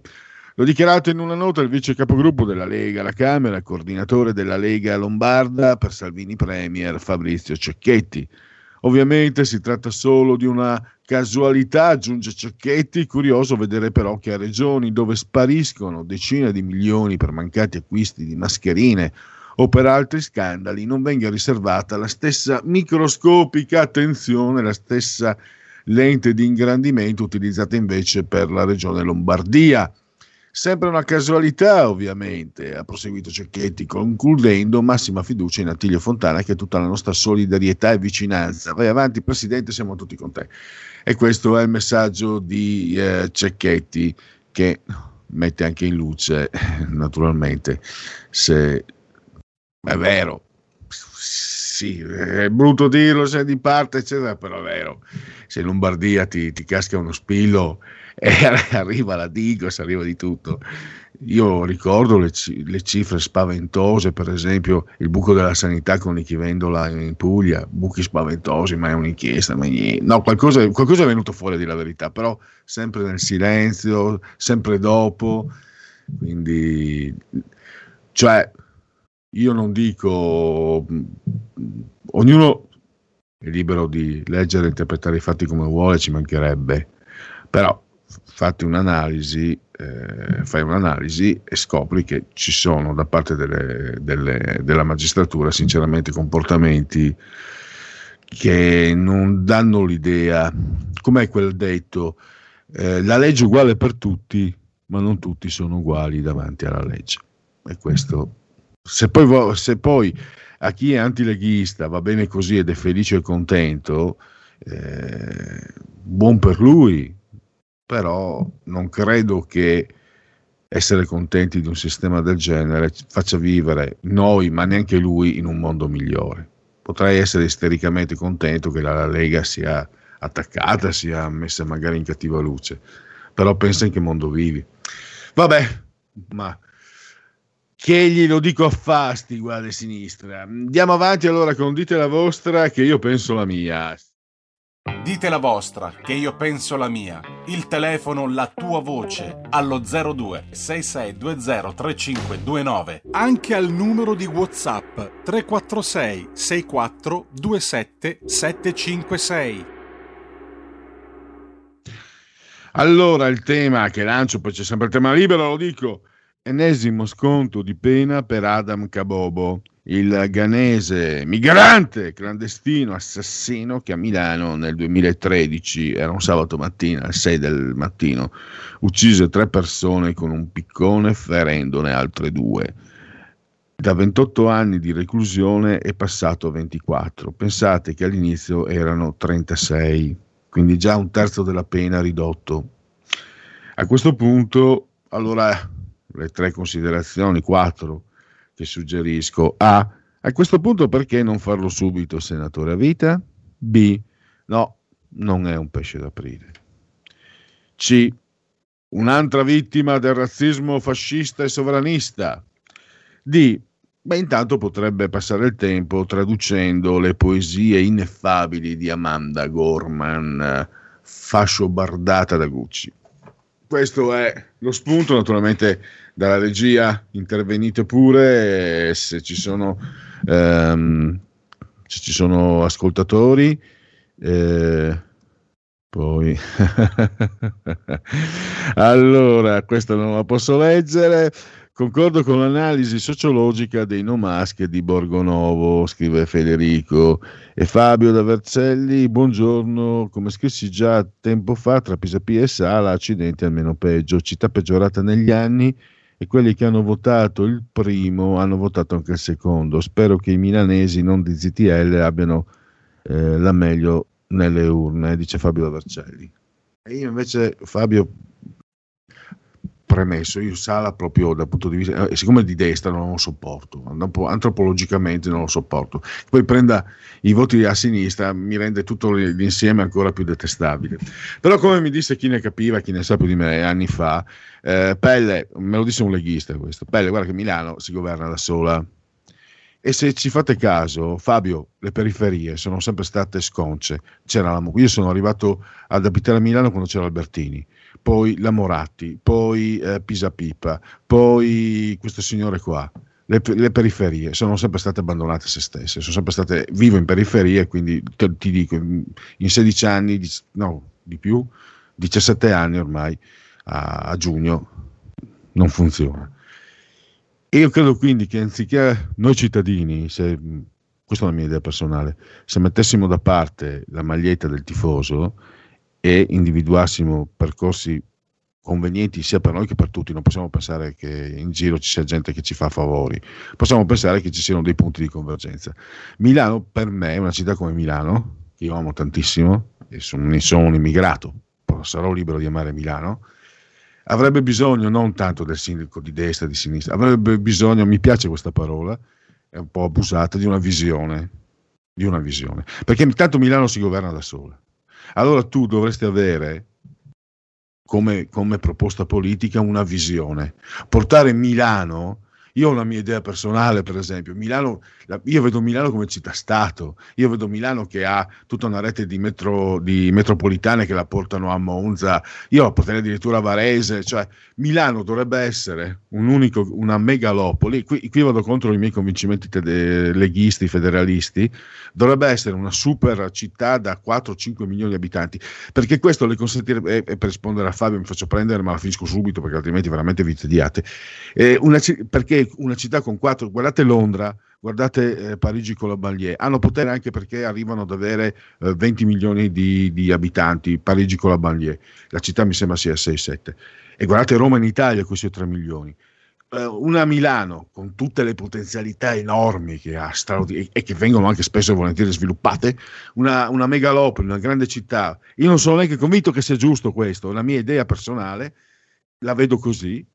Eh, 4-5 milioni, che porti dentro di nuovo Monza, che porti eh, tutto quello che è Sesto San Giovanni, che sviluppi un'urbanistica rinnovata, no? dove, dove, nella quale Milano diventi veramente una città meravigliosa, uno sviluppo orizzontale, non più verticale dell'abitabilità, anche se Milano resterà, credo, sempre una città verticale, penso sia una sua caratteristica connaturata.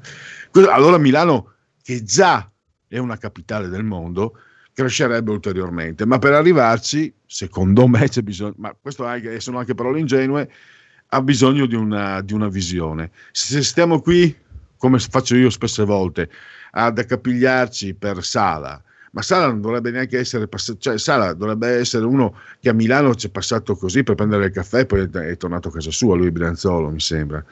Eh, non, non dovremmo neanche, ma neanche di Pisapia, ma purtroppo così è stato. Sondaggi, sondaggi abbiamo, uh, quindi allora eh, un Wimpole, un sondaggio Wimpole. Vicinanza politica di Draghi. Secondo lei a quale partito è più vicino Mario Draghi? Non lo sa il 23%, lo considerano eh, vicino a Forza Italia il 29%, a nessun partito il 28%, al PD il 18%, a Italia Viva e Renzi il 8%, ad Azione di, di Calenda il 7%, alla Lega il 6%, ai 5 Stelle il 2% e poi a Fratelli d'Italia l'1%.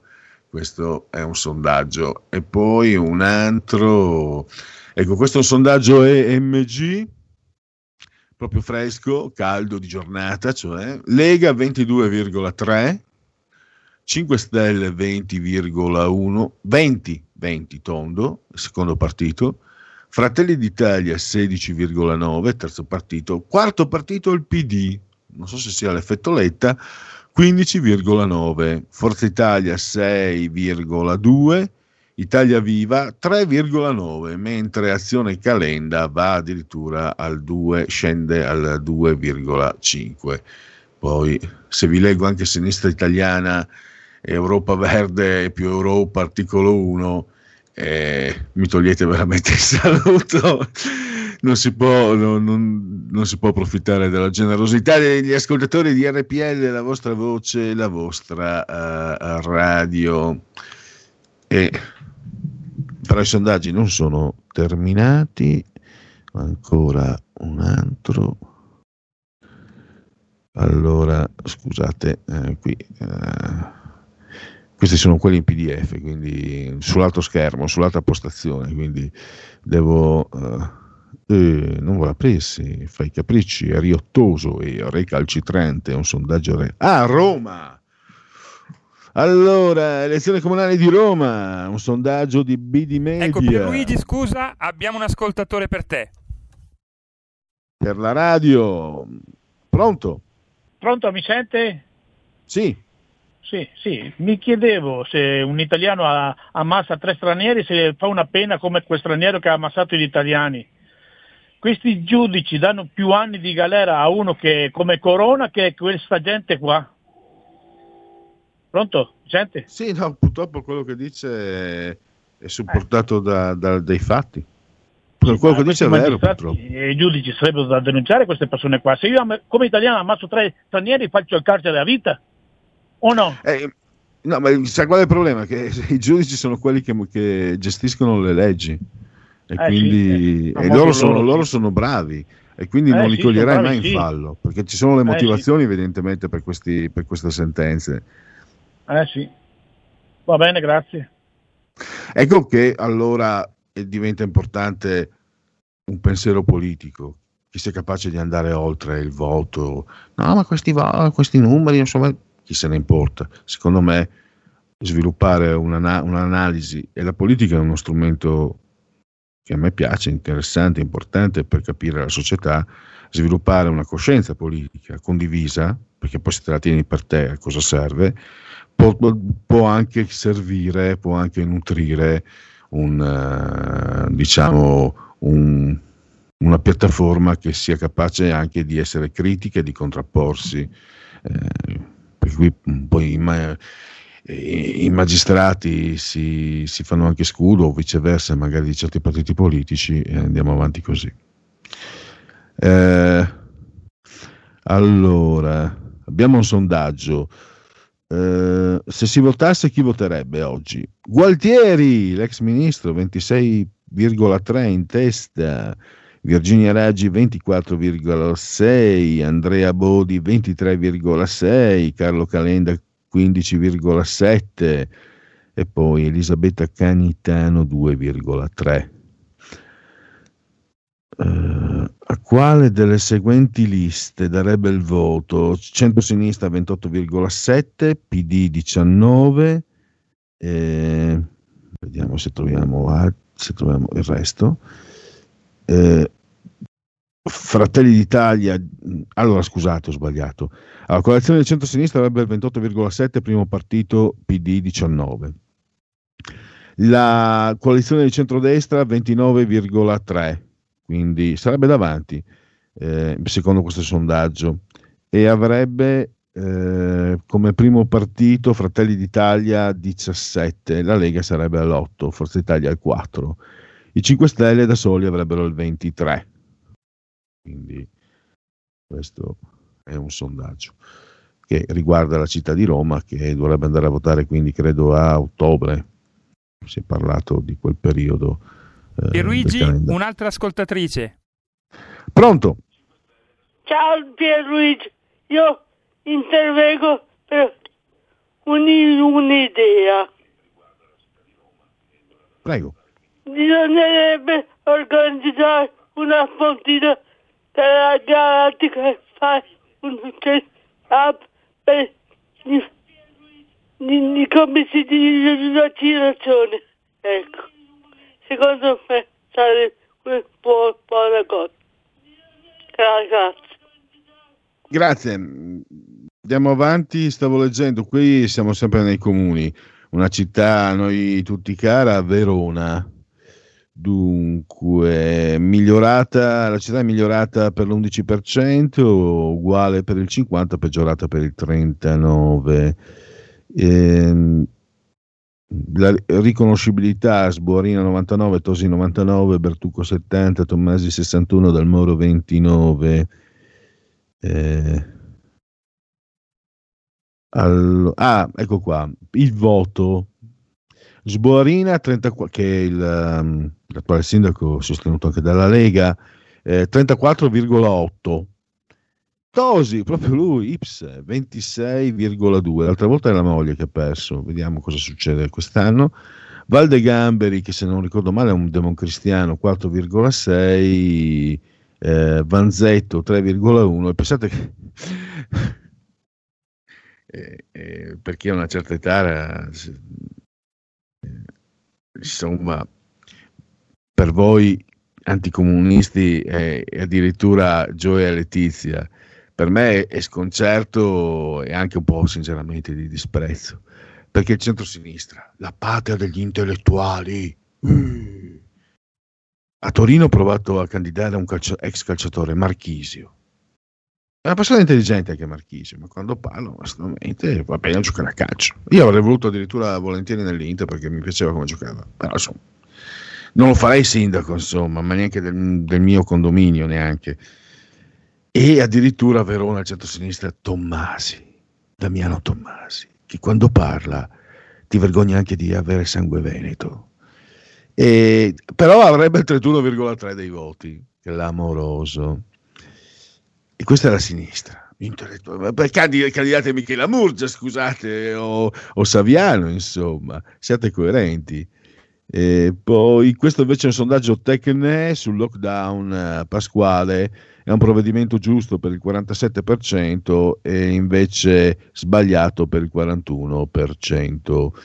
Chiudo, ah, passiamo subito, allora chiudiamo la rubrica, passiamo subito, il tempo stringe a Segui la Lega. Segui la Lega è una trasmissione realizzata in convenzione con La Lega per Salvini Premier. Su legaonline.it di lui mi fido pollice e pugno. Potete iscrivervi anche da questo sito. 10 euro pagabili con PayPal senza essere nemmeno iscritti a PayPal. Il codice fiscale, i dati e poi vi verrà recapitata per via postale alla Magione la tessera Lega Salvini Premier il sito è legaonline.it, scritto legaonline.it e andiamo a vedere gli appuntamenti con i protagonisti della politica leghista sugli schermi e dalle radio. Claudio Durigon questa sera alle 20.40 Rai 2, rubrica TG2 Post. Sempre oggi alle 21.25 vi spostate allora su Rete 4 dritto e rovescio, proprio lui, Matteo Salvini. Domani all'alba, cioè alle 10 del mattino, su Sky TG24, rubrica Start, Anna Cinzia Bonfrisco, che è europarlamentare leghista ovviamente. Guido Guidesi, che adesso è assessore proprio in regione Lombardia, lo potrete vedere domani sera alle 21, Rai 2, TG2 Post. E Mara Bizzotto invece, domenica di Pasqua, un'ora ante Lucene, alle 9.45, 9.45 del mattino, Rai 2, punto Europa, appunto con l'europarlamentare bassanese Mara Bizzotto. Massimo Garavaglia, sempre domenica di Pasqua, sempre un'ora presta, alle 10 del mattino, Radio 24, il ministro per il turismo, lunedì di Pasquetta, Isabella Tovalieri, all'alba, la mattina presto, insomma, alle ore 11, sulla 7, l'aria che, tri- che tira. E infine, ancora lunedì 5 aprile, Pasquetta, il pomeriggio 16.15, mentre mangiate la colomba potete ascoltare l'ottimo Claudio Borghi Aquilini parlare presumibilmente di economia, il suo pane, su economia, che è una rubrica di Sky TG24. Allora, comunicazione di servizio, dopo la sigla di Segui la Lega, non facciamo partire i genetriaci perché li facciamo unplugged. Segui la Lega è una trasmissione realizzata in convenzione con La Lega per Salvini Premier. Allora, genetriaci del eh, duodecimo, decimo secondo giorno di Germinale, mese del calendario repubblicano. Per i gregoriani 274 sono i giorni che mancano alla fine. Brr. Per tutti un eh, giovedì Zoibe, primo aprile, anno domini 2021-2021. Otto von Sbi- Bismarck. Ah, il filetto alla Bismarck, che buono. Dunque, eh, se vuoi ingannare il mondo, di la verità, è una sua frase. Il paesaggista eh, George Turner, splendido, straordinario, pittura, un grande, noi francesi, vive la fin toujours, e Monro Stand, con licenza io tocco. E poi anche un'altra frase, più tu mi prendi il cuore e lui più mi cresce in petto. Cioè, non so se mi spiego, voglio dire, voglio dire se, se signore, se un, un uomo vi dice più tu mi prendi il cuore, più lui mi cresce in petto.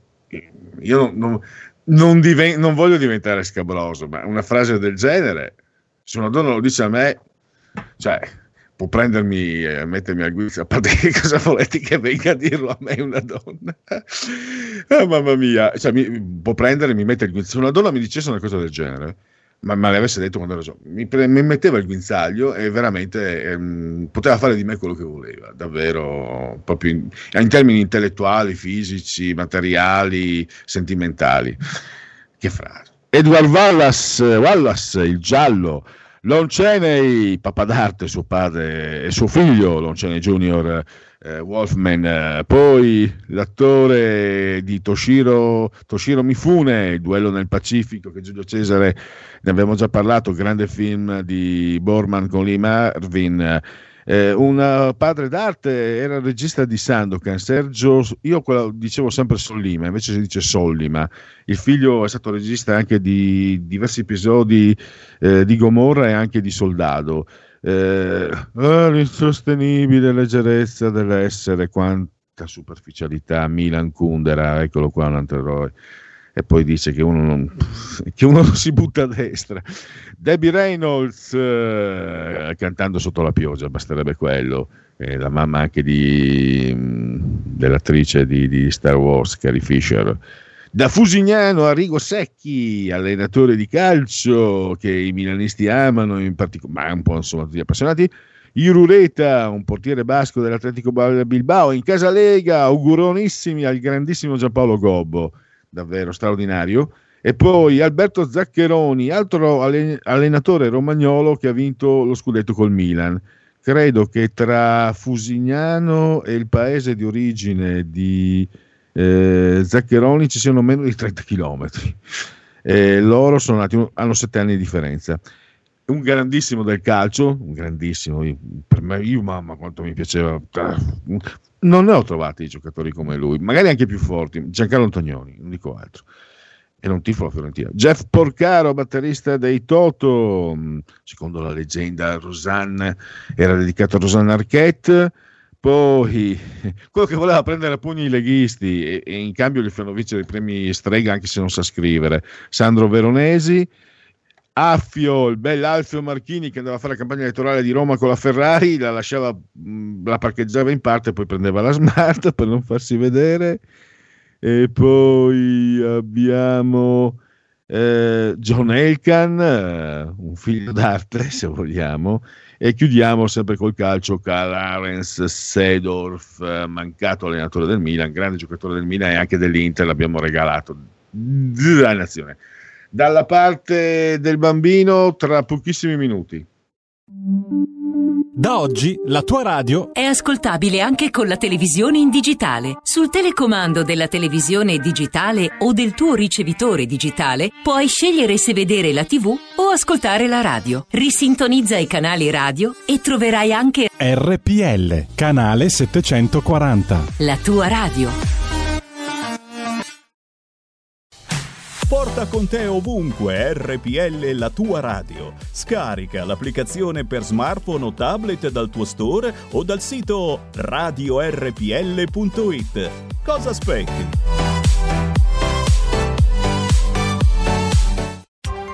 Coming Soon Radio, quotidiano di informazione cinematografica. Al cinema viviamo insieme ogni emozione.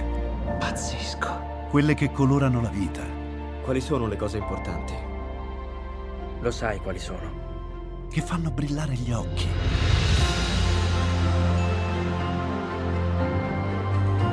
Che lasciano col fiato sospeso. E che ci riempiono il cuore. Cerchiamo di fare del nostro meglio e a volte il meglio che possiamo fare è ricominciare da capo. Per poi farci ritrovare insieme in una risata. Eh, ridiamo, ridiamo. Oh. Eh.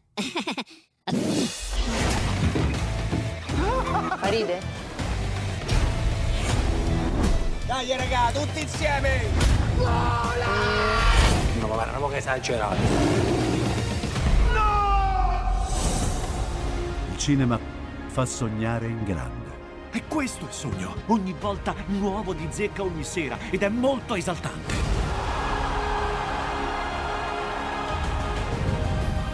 Credo che sia stato il più bel momento della mia vita.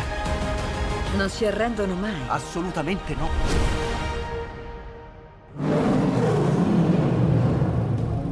Accade solo al cinema. Ciao ragazzi, ci vediamo al cinema. Scusa.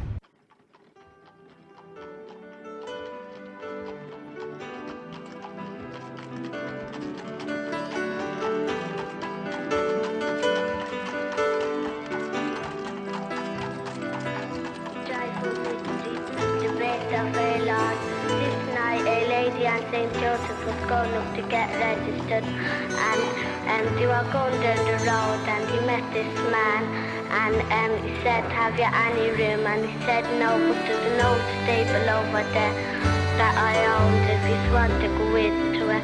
And he went over, and a Lord come down from heaven at twelve o'clock, and loads of beautiful angels miss with them.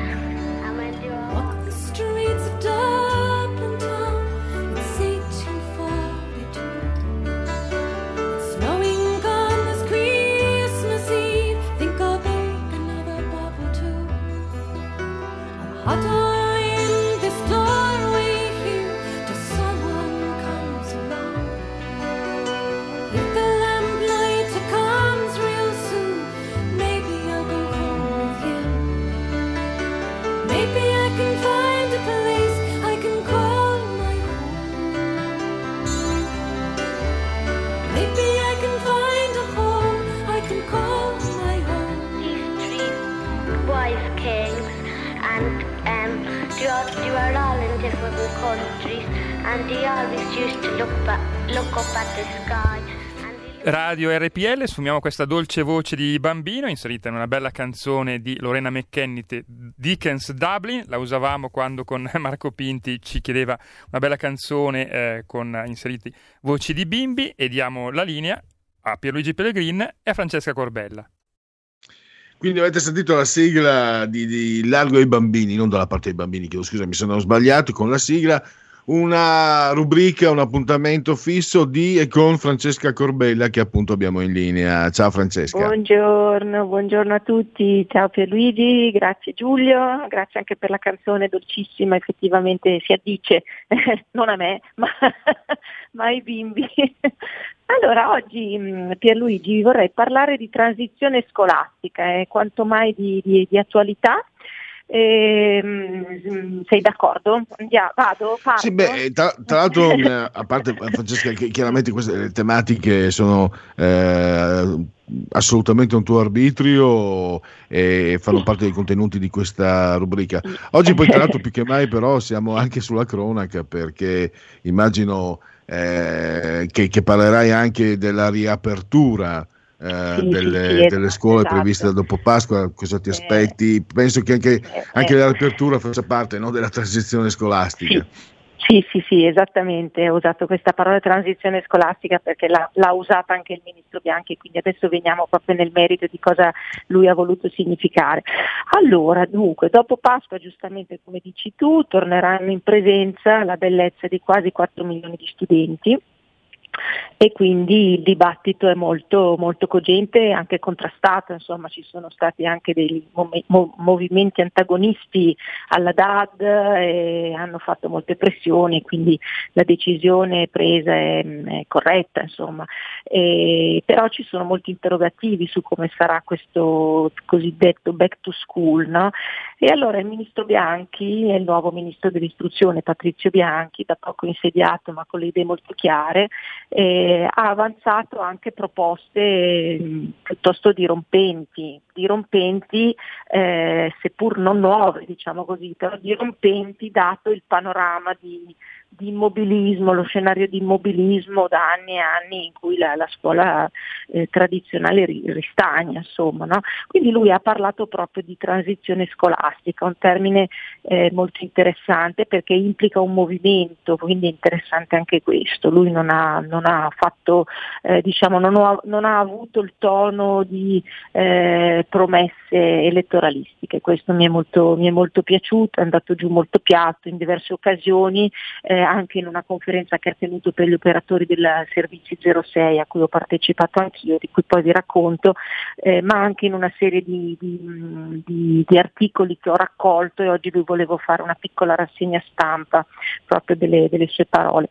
Ecco, eh, anche il decreto sostegni va nella direzione di una transizione scolastica perché ha destinato 150 milioni di euro alle attività per il recupero eh, della, della perdita di apprendimenti legati a quest'anno di pandemia, recupero soprattutto della socialità, della proattività, della vita di gruppo degli studenti. no? Quindi eh, se non altro si è capito il focus del problema e si è raccolto mh, un insegnamento da questo anno di pandemia. Ehm, tra l'altro ha rimbalzato un po' come un tam su tutti i giornali eh, questa definizione che il ministro Bianchi ha dato della sua idea di scuola, no? interrogato da Fazio a tempo che fa eh, appunto su quale fosse la sua idea di scuola, il, il ministro ha risposto una scuola affettuosa, quindi non ha detto una scuola affettiva che sarebbe stato anche un po' retorica come termine, ha detto proprio affettuosa, è una parola interessante per una istituzione eh, così formale, insomma, no? come può essere la scuola, non non è- non è- affettuosa, la scuola non lo è mai stata, quindi perché affettuosa? no? Quindi una scuola eh, che deve diventare capace di, di- di- di ridare la dimensione relazionale, di ricostruire la dimensione cooperativa, la socialità, eh, addirittura lui ha sottolineato mh, senza proprio mezzi termini, questo non mi è per niente dispiaciuto, che non è soltanto una questione di periodo post pandemico, di recupero di quanto perso in questo anno di emergenza, ma proprio ha, ha sottolineato che la scuola è stata in anni di stagnazione, eh, dove, dove si è sviluppato un individualismo spinto, dove si è perso di vista completamente il focus vero della scuola. No? Ecco, quindi mh, dice che mh, siamo alla vigilia di una vera eh, rivoluzione, insomma, no? dove dobbiamo dare discontinuità alla scuola precedente, alla scuola tradizionale, ma imperniata su dei punti che l'hanno molto ingessata questa scuola, quindi tradizionale non nel senso che eh, si è eh, rifatta alle tradizioni, che sono sempre cosa buona e giusta, no? pur nell'innovazione, ma tradizionale nel senso di vecchiume da svecchiare. Ecco. Ehm, quindi eh, ecco, importante è il, ehm, diciamo, all'ordine del giorno del dibattito di questi giorni è proprio, eh, che poi è stato ripreso nell'intervista di Fazio, in primo luogo il recupero di questa perdita di apprendimento provocata dalla, dalla sospensione della didattica in presenza. no? Eh, le dimensioni effettivamente di questa perdita fanno abbastanza impressione, eh, vi do dei dati riportati dal CNEL al Parlamento e poi riportati dall'ANS. Stessa, no? Eh, che eh, parlano di oltre 11 milioni tra bambini e studenti di vari livelli di scuola eh, che hanno perso eh, ehm, più del 25% di, eh, di giorni scolastici eh, e che quindi la perdita di apprendimenti è stimata per tutti gli, sta- gli studenti italiani di oltre il 30%. Questi sono i dati relativi alle assenze e non relative a tutta quella miriade di studenti che hanno fatto presenza ufficialmente in DAD, ma che poi sono- si sono persi via per ore e ore davanti al video con lo sguardo fisso nel vuoto e quella è la vera perdita di apprendimenti, no? una mancanza di attenzione, una mancanza di partecipazione. È stato molto difficile per la maggior parte degli studenti riuscire a prestare attenzione, a essere motivato, a essere coinvolto nelle lezioni in, eh, in DAD e tra l'altro questa perdita di apprendimenti è stata a sua volta eh, eh, stimata in una perdita di PIL dell'1,5% all'anno per il resto del secolo, quindi non è cosa da poco, insomma, no? cioè, si traduce anche in economia, questi dati sulla scuola diventano poi dati sul lavoro, sull'economia, sul rendimento generale della società. Ecco, quindi, ehm, Scusa Francesca, scusa, permettimi una battuta. Cioè questo significa che quelli che verranno saranno peggio di quelli che saranno meno preparati di quelli che ci sono adesso. Eh, temo proprio di sì se non facciamo qualcosa. Eh, per fortuna adesso abbiamo un ministro che ha cancellato proprio con un colpo di spugna l'immagine della precedente sulla quale non, non voglio sprecare neanche un secondo del nostro prezioso tempo perché veramente non vale la pena. Ecco. Ehm, e, per fortuna pare che appunto adesso siamo un pochino in mani migliori. Ecco, tutto da, da vedere ma ho proprio questa impressione. Ehm, lui dice che eh, l'obiettivo non è proprio solo quello del recupero, è questo che è interessante. In più di un'occasione ha dichiarato che non dobbiamo dare la colpa al Covid.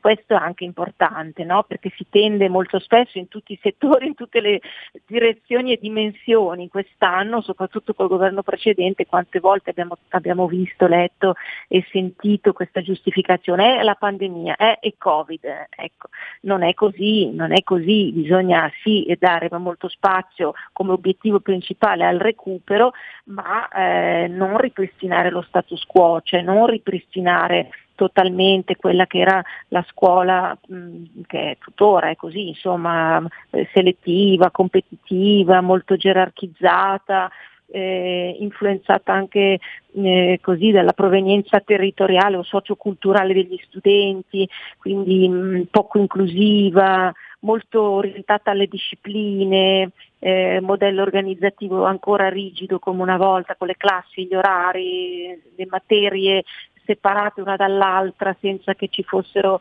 eh, possibilità di sperimentare veramente sul campo, quindi di eh, di, di, eh, di, fare del, de, degli scambi, delle, delle, ehm, una maggiore fluidità, un maggiore movimento anche tra le, tra le materie disciplinari stesse. No? Ecco, ehm, diciamo così, ecco, una, una, scuola molto eh, frontale, con un insegnamento lineare dall'alto verso il basso, questo è ancora proprio il modello gentile, è proprio storia antica, no? modello, l'insegnamento lineare dall'alto al basso, cioè dal docente la, l'apprendimento che cala giù in verticale fino al, al, all'allievo, no? bisogna invece favorire una scuola più da, dialogica, una partecipazione maggiore, ecco, magari meno librocentrica, io sono molto favorevole ai libri, sono una gran lettrice, però eh, non può essere l'apprendimento solo eh, esperito attraverso i libri oppure eh, tributato dai libri, che sono eh, cose scritte da altri. La, la, la conoscenza l'amore per la conoscenza eh, arriva con l'esperimento, con, la, con, con, mh, con, l'esperire la conoscenza vera e propria, no? quindi aumentare per esempio le uscite didattiche, aumentare i tirocini, aumentare gli interscambi sociali in tutti, in tutti i sensi, ecco, uscire dalle classi proprio, diciamo così, eh, oltre a sviluppare degli ambiti che anche Bianchi ha toccato ampiamente, che sono appunto quelli delle uscite didattiche, che apro una parentesi ma poi la chiudo subito, ma la apro fortemente, un settore totalmente ignorato in questo anno di pandemia, che frutta tantissimi punti di PIL perché è un settore fiorentissimo in Italia, quello delle, dei viaggi di istruzione, delle gite, delle uscite, dei musei che lavorano con le scolaresche, eccetera, che oltre a essere molto interessante dal punto di vista di- della didattica, eh, dà respiro a tantissimi operatori, ci sono agenzie vere e proprie che lavorano completamente chiuse da un anno e che non hanno più visto uno studente e neanche un becco di un quattrino se stiamo ai, ai bonus del governo precedente. Ecco, eh, quindi questo è un po' la... Eh, ecco, lui dice che di- eh, di- diviene ormai indifferibile, le sue parole, avviare una vera fase costituente per la scuola, che divenga, divenga il motore di crescita del paese, il vero motore di crescita del paese. Ecco, queste possono sembrare anche delle belle parole no? a chi come me ricorda bene, come per Luigi che ne saprà più di me al riguardo, quanto ogni, ad, ogni governo, ad ogni cambio di governo in questo paese eh, c'è stata una riforma della scuola. Ogni governo fa la sua riforma della scuola. Io non penso che questo sarà il caso di questo governo perché stiamo proprio tirando i remi in barca, eh, ma è, è- Eh, Francesca, mi senti? È andata- Abbiamo avuto qualche problema, vediamo se eh, prontamente dalla regia eh, riusciamo a ripristinare il collegamento. Solo qualche istante. Eh, Intanto, la stiamo se richiamando perché ha il telefono occupato. Un minuto e ci sarà con noi. Certamente. Allora, vi ricordo sempre, questa è la eh, rubrica eh, dalla, largo ai bam- non so perché dalla parte dei bambini, a largo ai bambini con eh, Francesca Corbella, si stava parlando di, di questa, diciamo, di questi cambiamenti, mutamenti eh, preannunciati dall'attuale ministro dell'istruzione. Intanto vi faccio da, da, da, da locandina. Vi- se siete in eh, condivisione pagina Facebook, eh, state vedendo eh, proprio Mario Draghi in conferenza stampa che comunica appunto la riapertura delle scuole dopo Pasqua, anche Abbiamo poi, se poi sulle date eccetera ci sono i, i fattori regionali. Quindi diciamo per restare in argomento, Mario Draghi preannuncia la riapertura delle scuole e Francesca Corbella stava parlando proprio delle, mm, eh, delle riforme, dei cambiamenti che si preannunciano per la scuola italiana eh, che lei stessa ha ascoltato direttamente dal ministro. Credo che Francesca sia di nuovo in linea, mi senti? Eccomi qua, sì sì, scusate, era caduta la linea. Ehm, Allora, ecco, eravamo rimasti a queste riforme, ogni governo una, una riforma e poi alla fine... Ogni governo una eh, riforma, ogni- sì, sì, eh, riforme che però ai noi qualcuna ha, diciamo nel setaccio rimane sempre qualcosa di buono, eh, assolutamente, quindi non, non va demonizzata eh, in toto la cosa, però ehm, alla fine queste riforme, almeno le, le più recenti, ehm, eh, hanno finito col soggiacere alle, alle- al- alle regole del sistema. Eh, quindi la scuola, il sistema che vede la scuola come un ammortizzatore sociale, che vede i professori, i docenti in quanto lavoratori con tessera sindacale in tasca eh, al centro della scuola, eh, le famiglie scontente perché ci sono una serie di eh, questioni scolastiche come il cambio dei professori, le riunioni sindacali fatte alle 11 di mattina e non dopo l'orario scolastico, eccetera, no? tutte fatte appunto per andare incontro alle esigenze dei lavoratori della scuola e non ai bambini e alle famiglie. no? Questo va, va un po' cambiato. In tal senso plaudo al, eh, al, al- quel nuovo provvedimento che è appena stato varato ieri, forse o due giorni fa, sul sostegno alle famiglie, che non è più finalizzato al sostegno alla coppia genitoriale o alla famiglia o al nucleo familiare, bensì ai bambini, ai figli e questo cambia eh, sembra la stessa cosa, sembra un dettaglio da poco, ma se ci pensate dà una svolta culturale completa e importantissima proprio alla questione del sovvenzionare eh, la famiglia. Eh, ecco, è molto importante, proprio è stato, è stato molto eh, sottolineato che questo eh, finanziamento è perpetuo, non è un bonus, una tantum, non è una forma di assistenzialismo, ma una forma di incentivo alle famiglie e- ed è incentrato e destinato proprio ai figli e questo fino a 21 anni, quindi fino a metà dell'università. Quindi dai 18 ai 21 il ragazzo potrà pure disporre, eh, in accordo con i suoi genitori, della cifra che lo Stato gli destina. Questo è molto importante per- perché è proprio una spia luminosa su co- cosa può voler dire il cambiamento. Ecco, ehm, il cambiamento naturalmente eh, non può essere eh, ipotizzato a parole perché siamo dei bravi parlatori, no?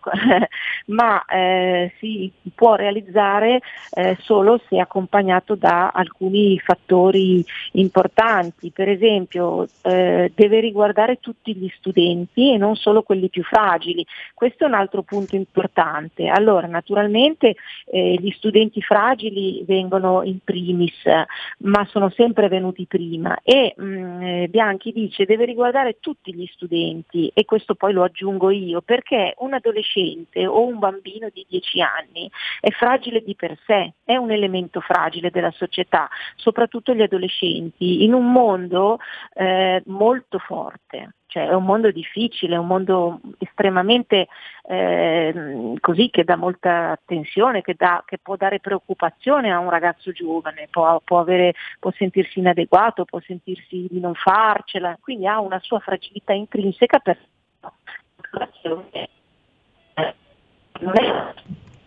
eh, eh, di nuovo abbiamo qualche problema, vediamo se con la consueta perizia dei nostri tecnici riusciamo a eh, eh, superare questa defiance eh, tecnologica.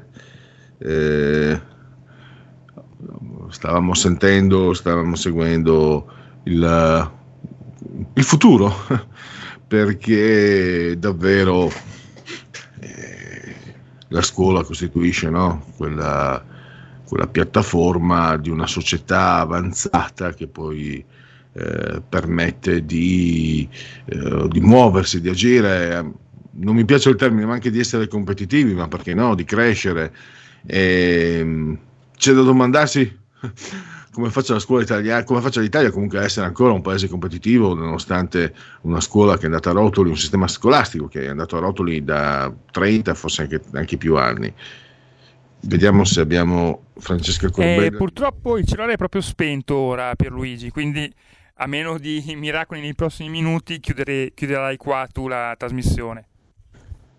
Allora, eh sì, anche perché non, non, è propriamente la mia materia, anzi, eh, la scuola, se ne parlava anche ieri con Francesco Borgonovo, il mio rapporto conflittuale però alla fine però la scuola ti resta dentro, anche se lei è odiata, detestata, alla fine è come se quella materia di cui sono composti gli adolescenti eh, sia particolare, no? vieni marchiato e quel marchio lì non te lo togli più, poi la, la pelle si fa più dura, ehm, perché?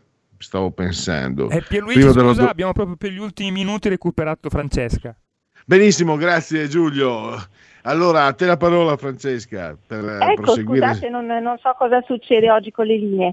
Eh, dicevo, il vero cambiamento deve riguardare tutti gli studenti e non solo quelli più, fa- più fragili. No? Poi si deve in- instaurare una sinergia forte fra i docenti, la scuola e tutti gli esperti esterni, tutte le agenzie educative esterne che vanno dal terzo settore alle imprese sociali, ma non solo, dico io, ci vogliono anche le imprese, eh, le imprese vere e proprie, le, anche l'industria, anche i professionisti, perché altrimenti se noi ci rivolgiamo solo alle imprese del, del terzo settore, le ONUS eccetera, il cerchio si richiude di nuovo intorno agli stessi eh, soggetti che poi sono molto caldeggiati da una certa parte politica, no? quindi basta con queste logiche eh, così eh, settarie, diciamo così, Non, ehm, la, la scuola merita di più, Eh, ecco, le attività didattiche ordinarie devono essere ripensate come dicevo un pochino prima, in modo con, una, con, una, con un'ossatura differente, con una relazione diversa.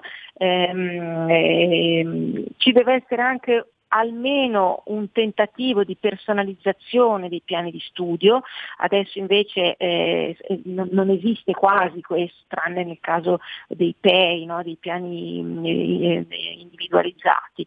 Ecco, poi si sta vociferando anche, qui si apre un grande dibattito, eh, si vocifera del fatto che a nessuno studente debba essere precluso il passaggio all'anno scolastico successivo. No? Qua ci sono, c'è una forte corrente eh, antagonista alla bocciatura cosiddetta, no? però qua eh, Bianchi ha spiegato che lui ha scelto di non promuovere tutti eh, a causa dell'emergenza Covid, cioè la, la, la ripetenza sussiste magari con delle regole differenti, con una sensibilità diversa. Dice io credo sia un diritto dei ragazzi essere valutati ed è un dovere degli insegnanti farlo, non è un'ispezione, io dico non è una discriminazione di essere valutati, la valutazione è il modo per essere accompagnati e orientati anche, eh, eh, suggerisco io, anche verso se stessi. Sono, eh, la valutazione mh, eh, fornisce dei paletti per l'autovalutazione e qui però chiudo perché si aprirebbe un argomento mh, troppo grande. No? Eh, gli insegnanti devono saper dare una valutazione tenendo conto della situazione pandemica ovviamente e della DAD ovviamente. Ecco, quindi c'è poi un ultimo punto che eh, anche questo è molto dibattuto, eh, molti auspicano il ricorso sistematico alla didattica digitale integrata, integrata vuol dire un po' a scuola, in presenza e un po' a casa. Io sono molto mh, eh, sfavorevole alla DAD, mi accodo eh, perché ci sono delle ragioni, purtroppo non ho abbastanza tempo per spiegare, ma nelle trasmissioni precedenti avevo fatto proprio una puntata dedicata proprio a questo. Eh, mi accodo abbastanza a quelle che sono state le proteste di questi ultimi giorni a Venezia. Ehm, eh, rete, cioè, si è addirittura costituita una rete nazionale di scuole in presenza per chiudere gli schermi e aprire la scuola. Sono state anche ieri, l'altro ieri, in tantissime piazze italiane, anche a Napoli, eh, eccetera. No?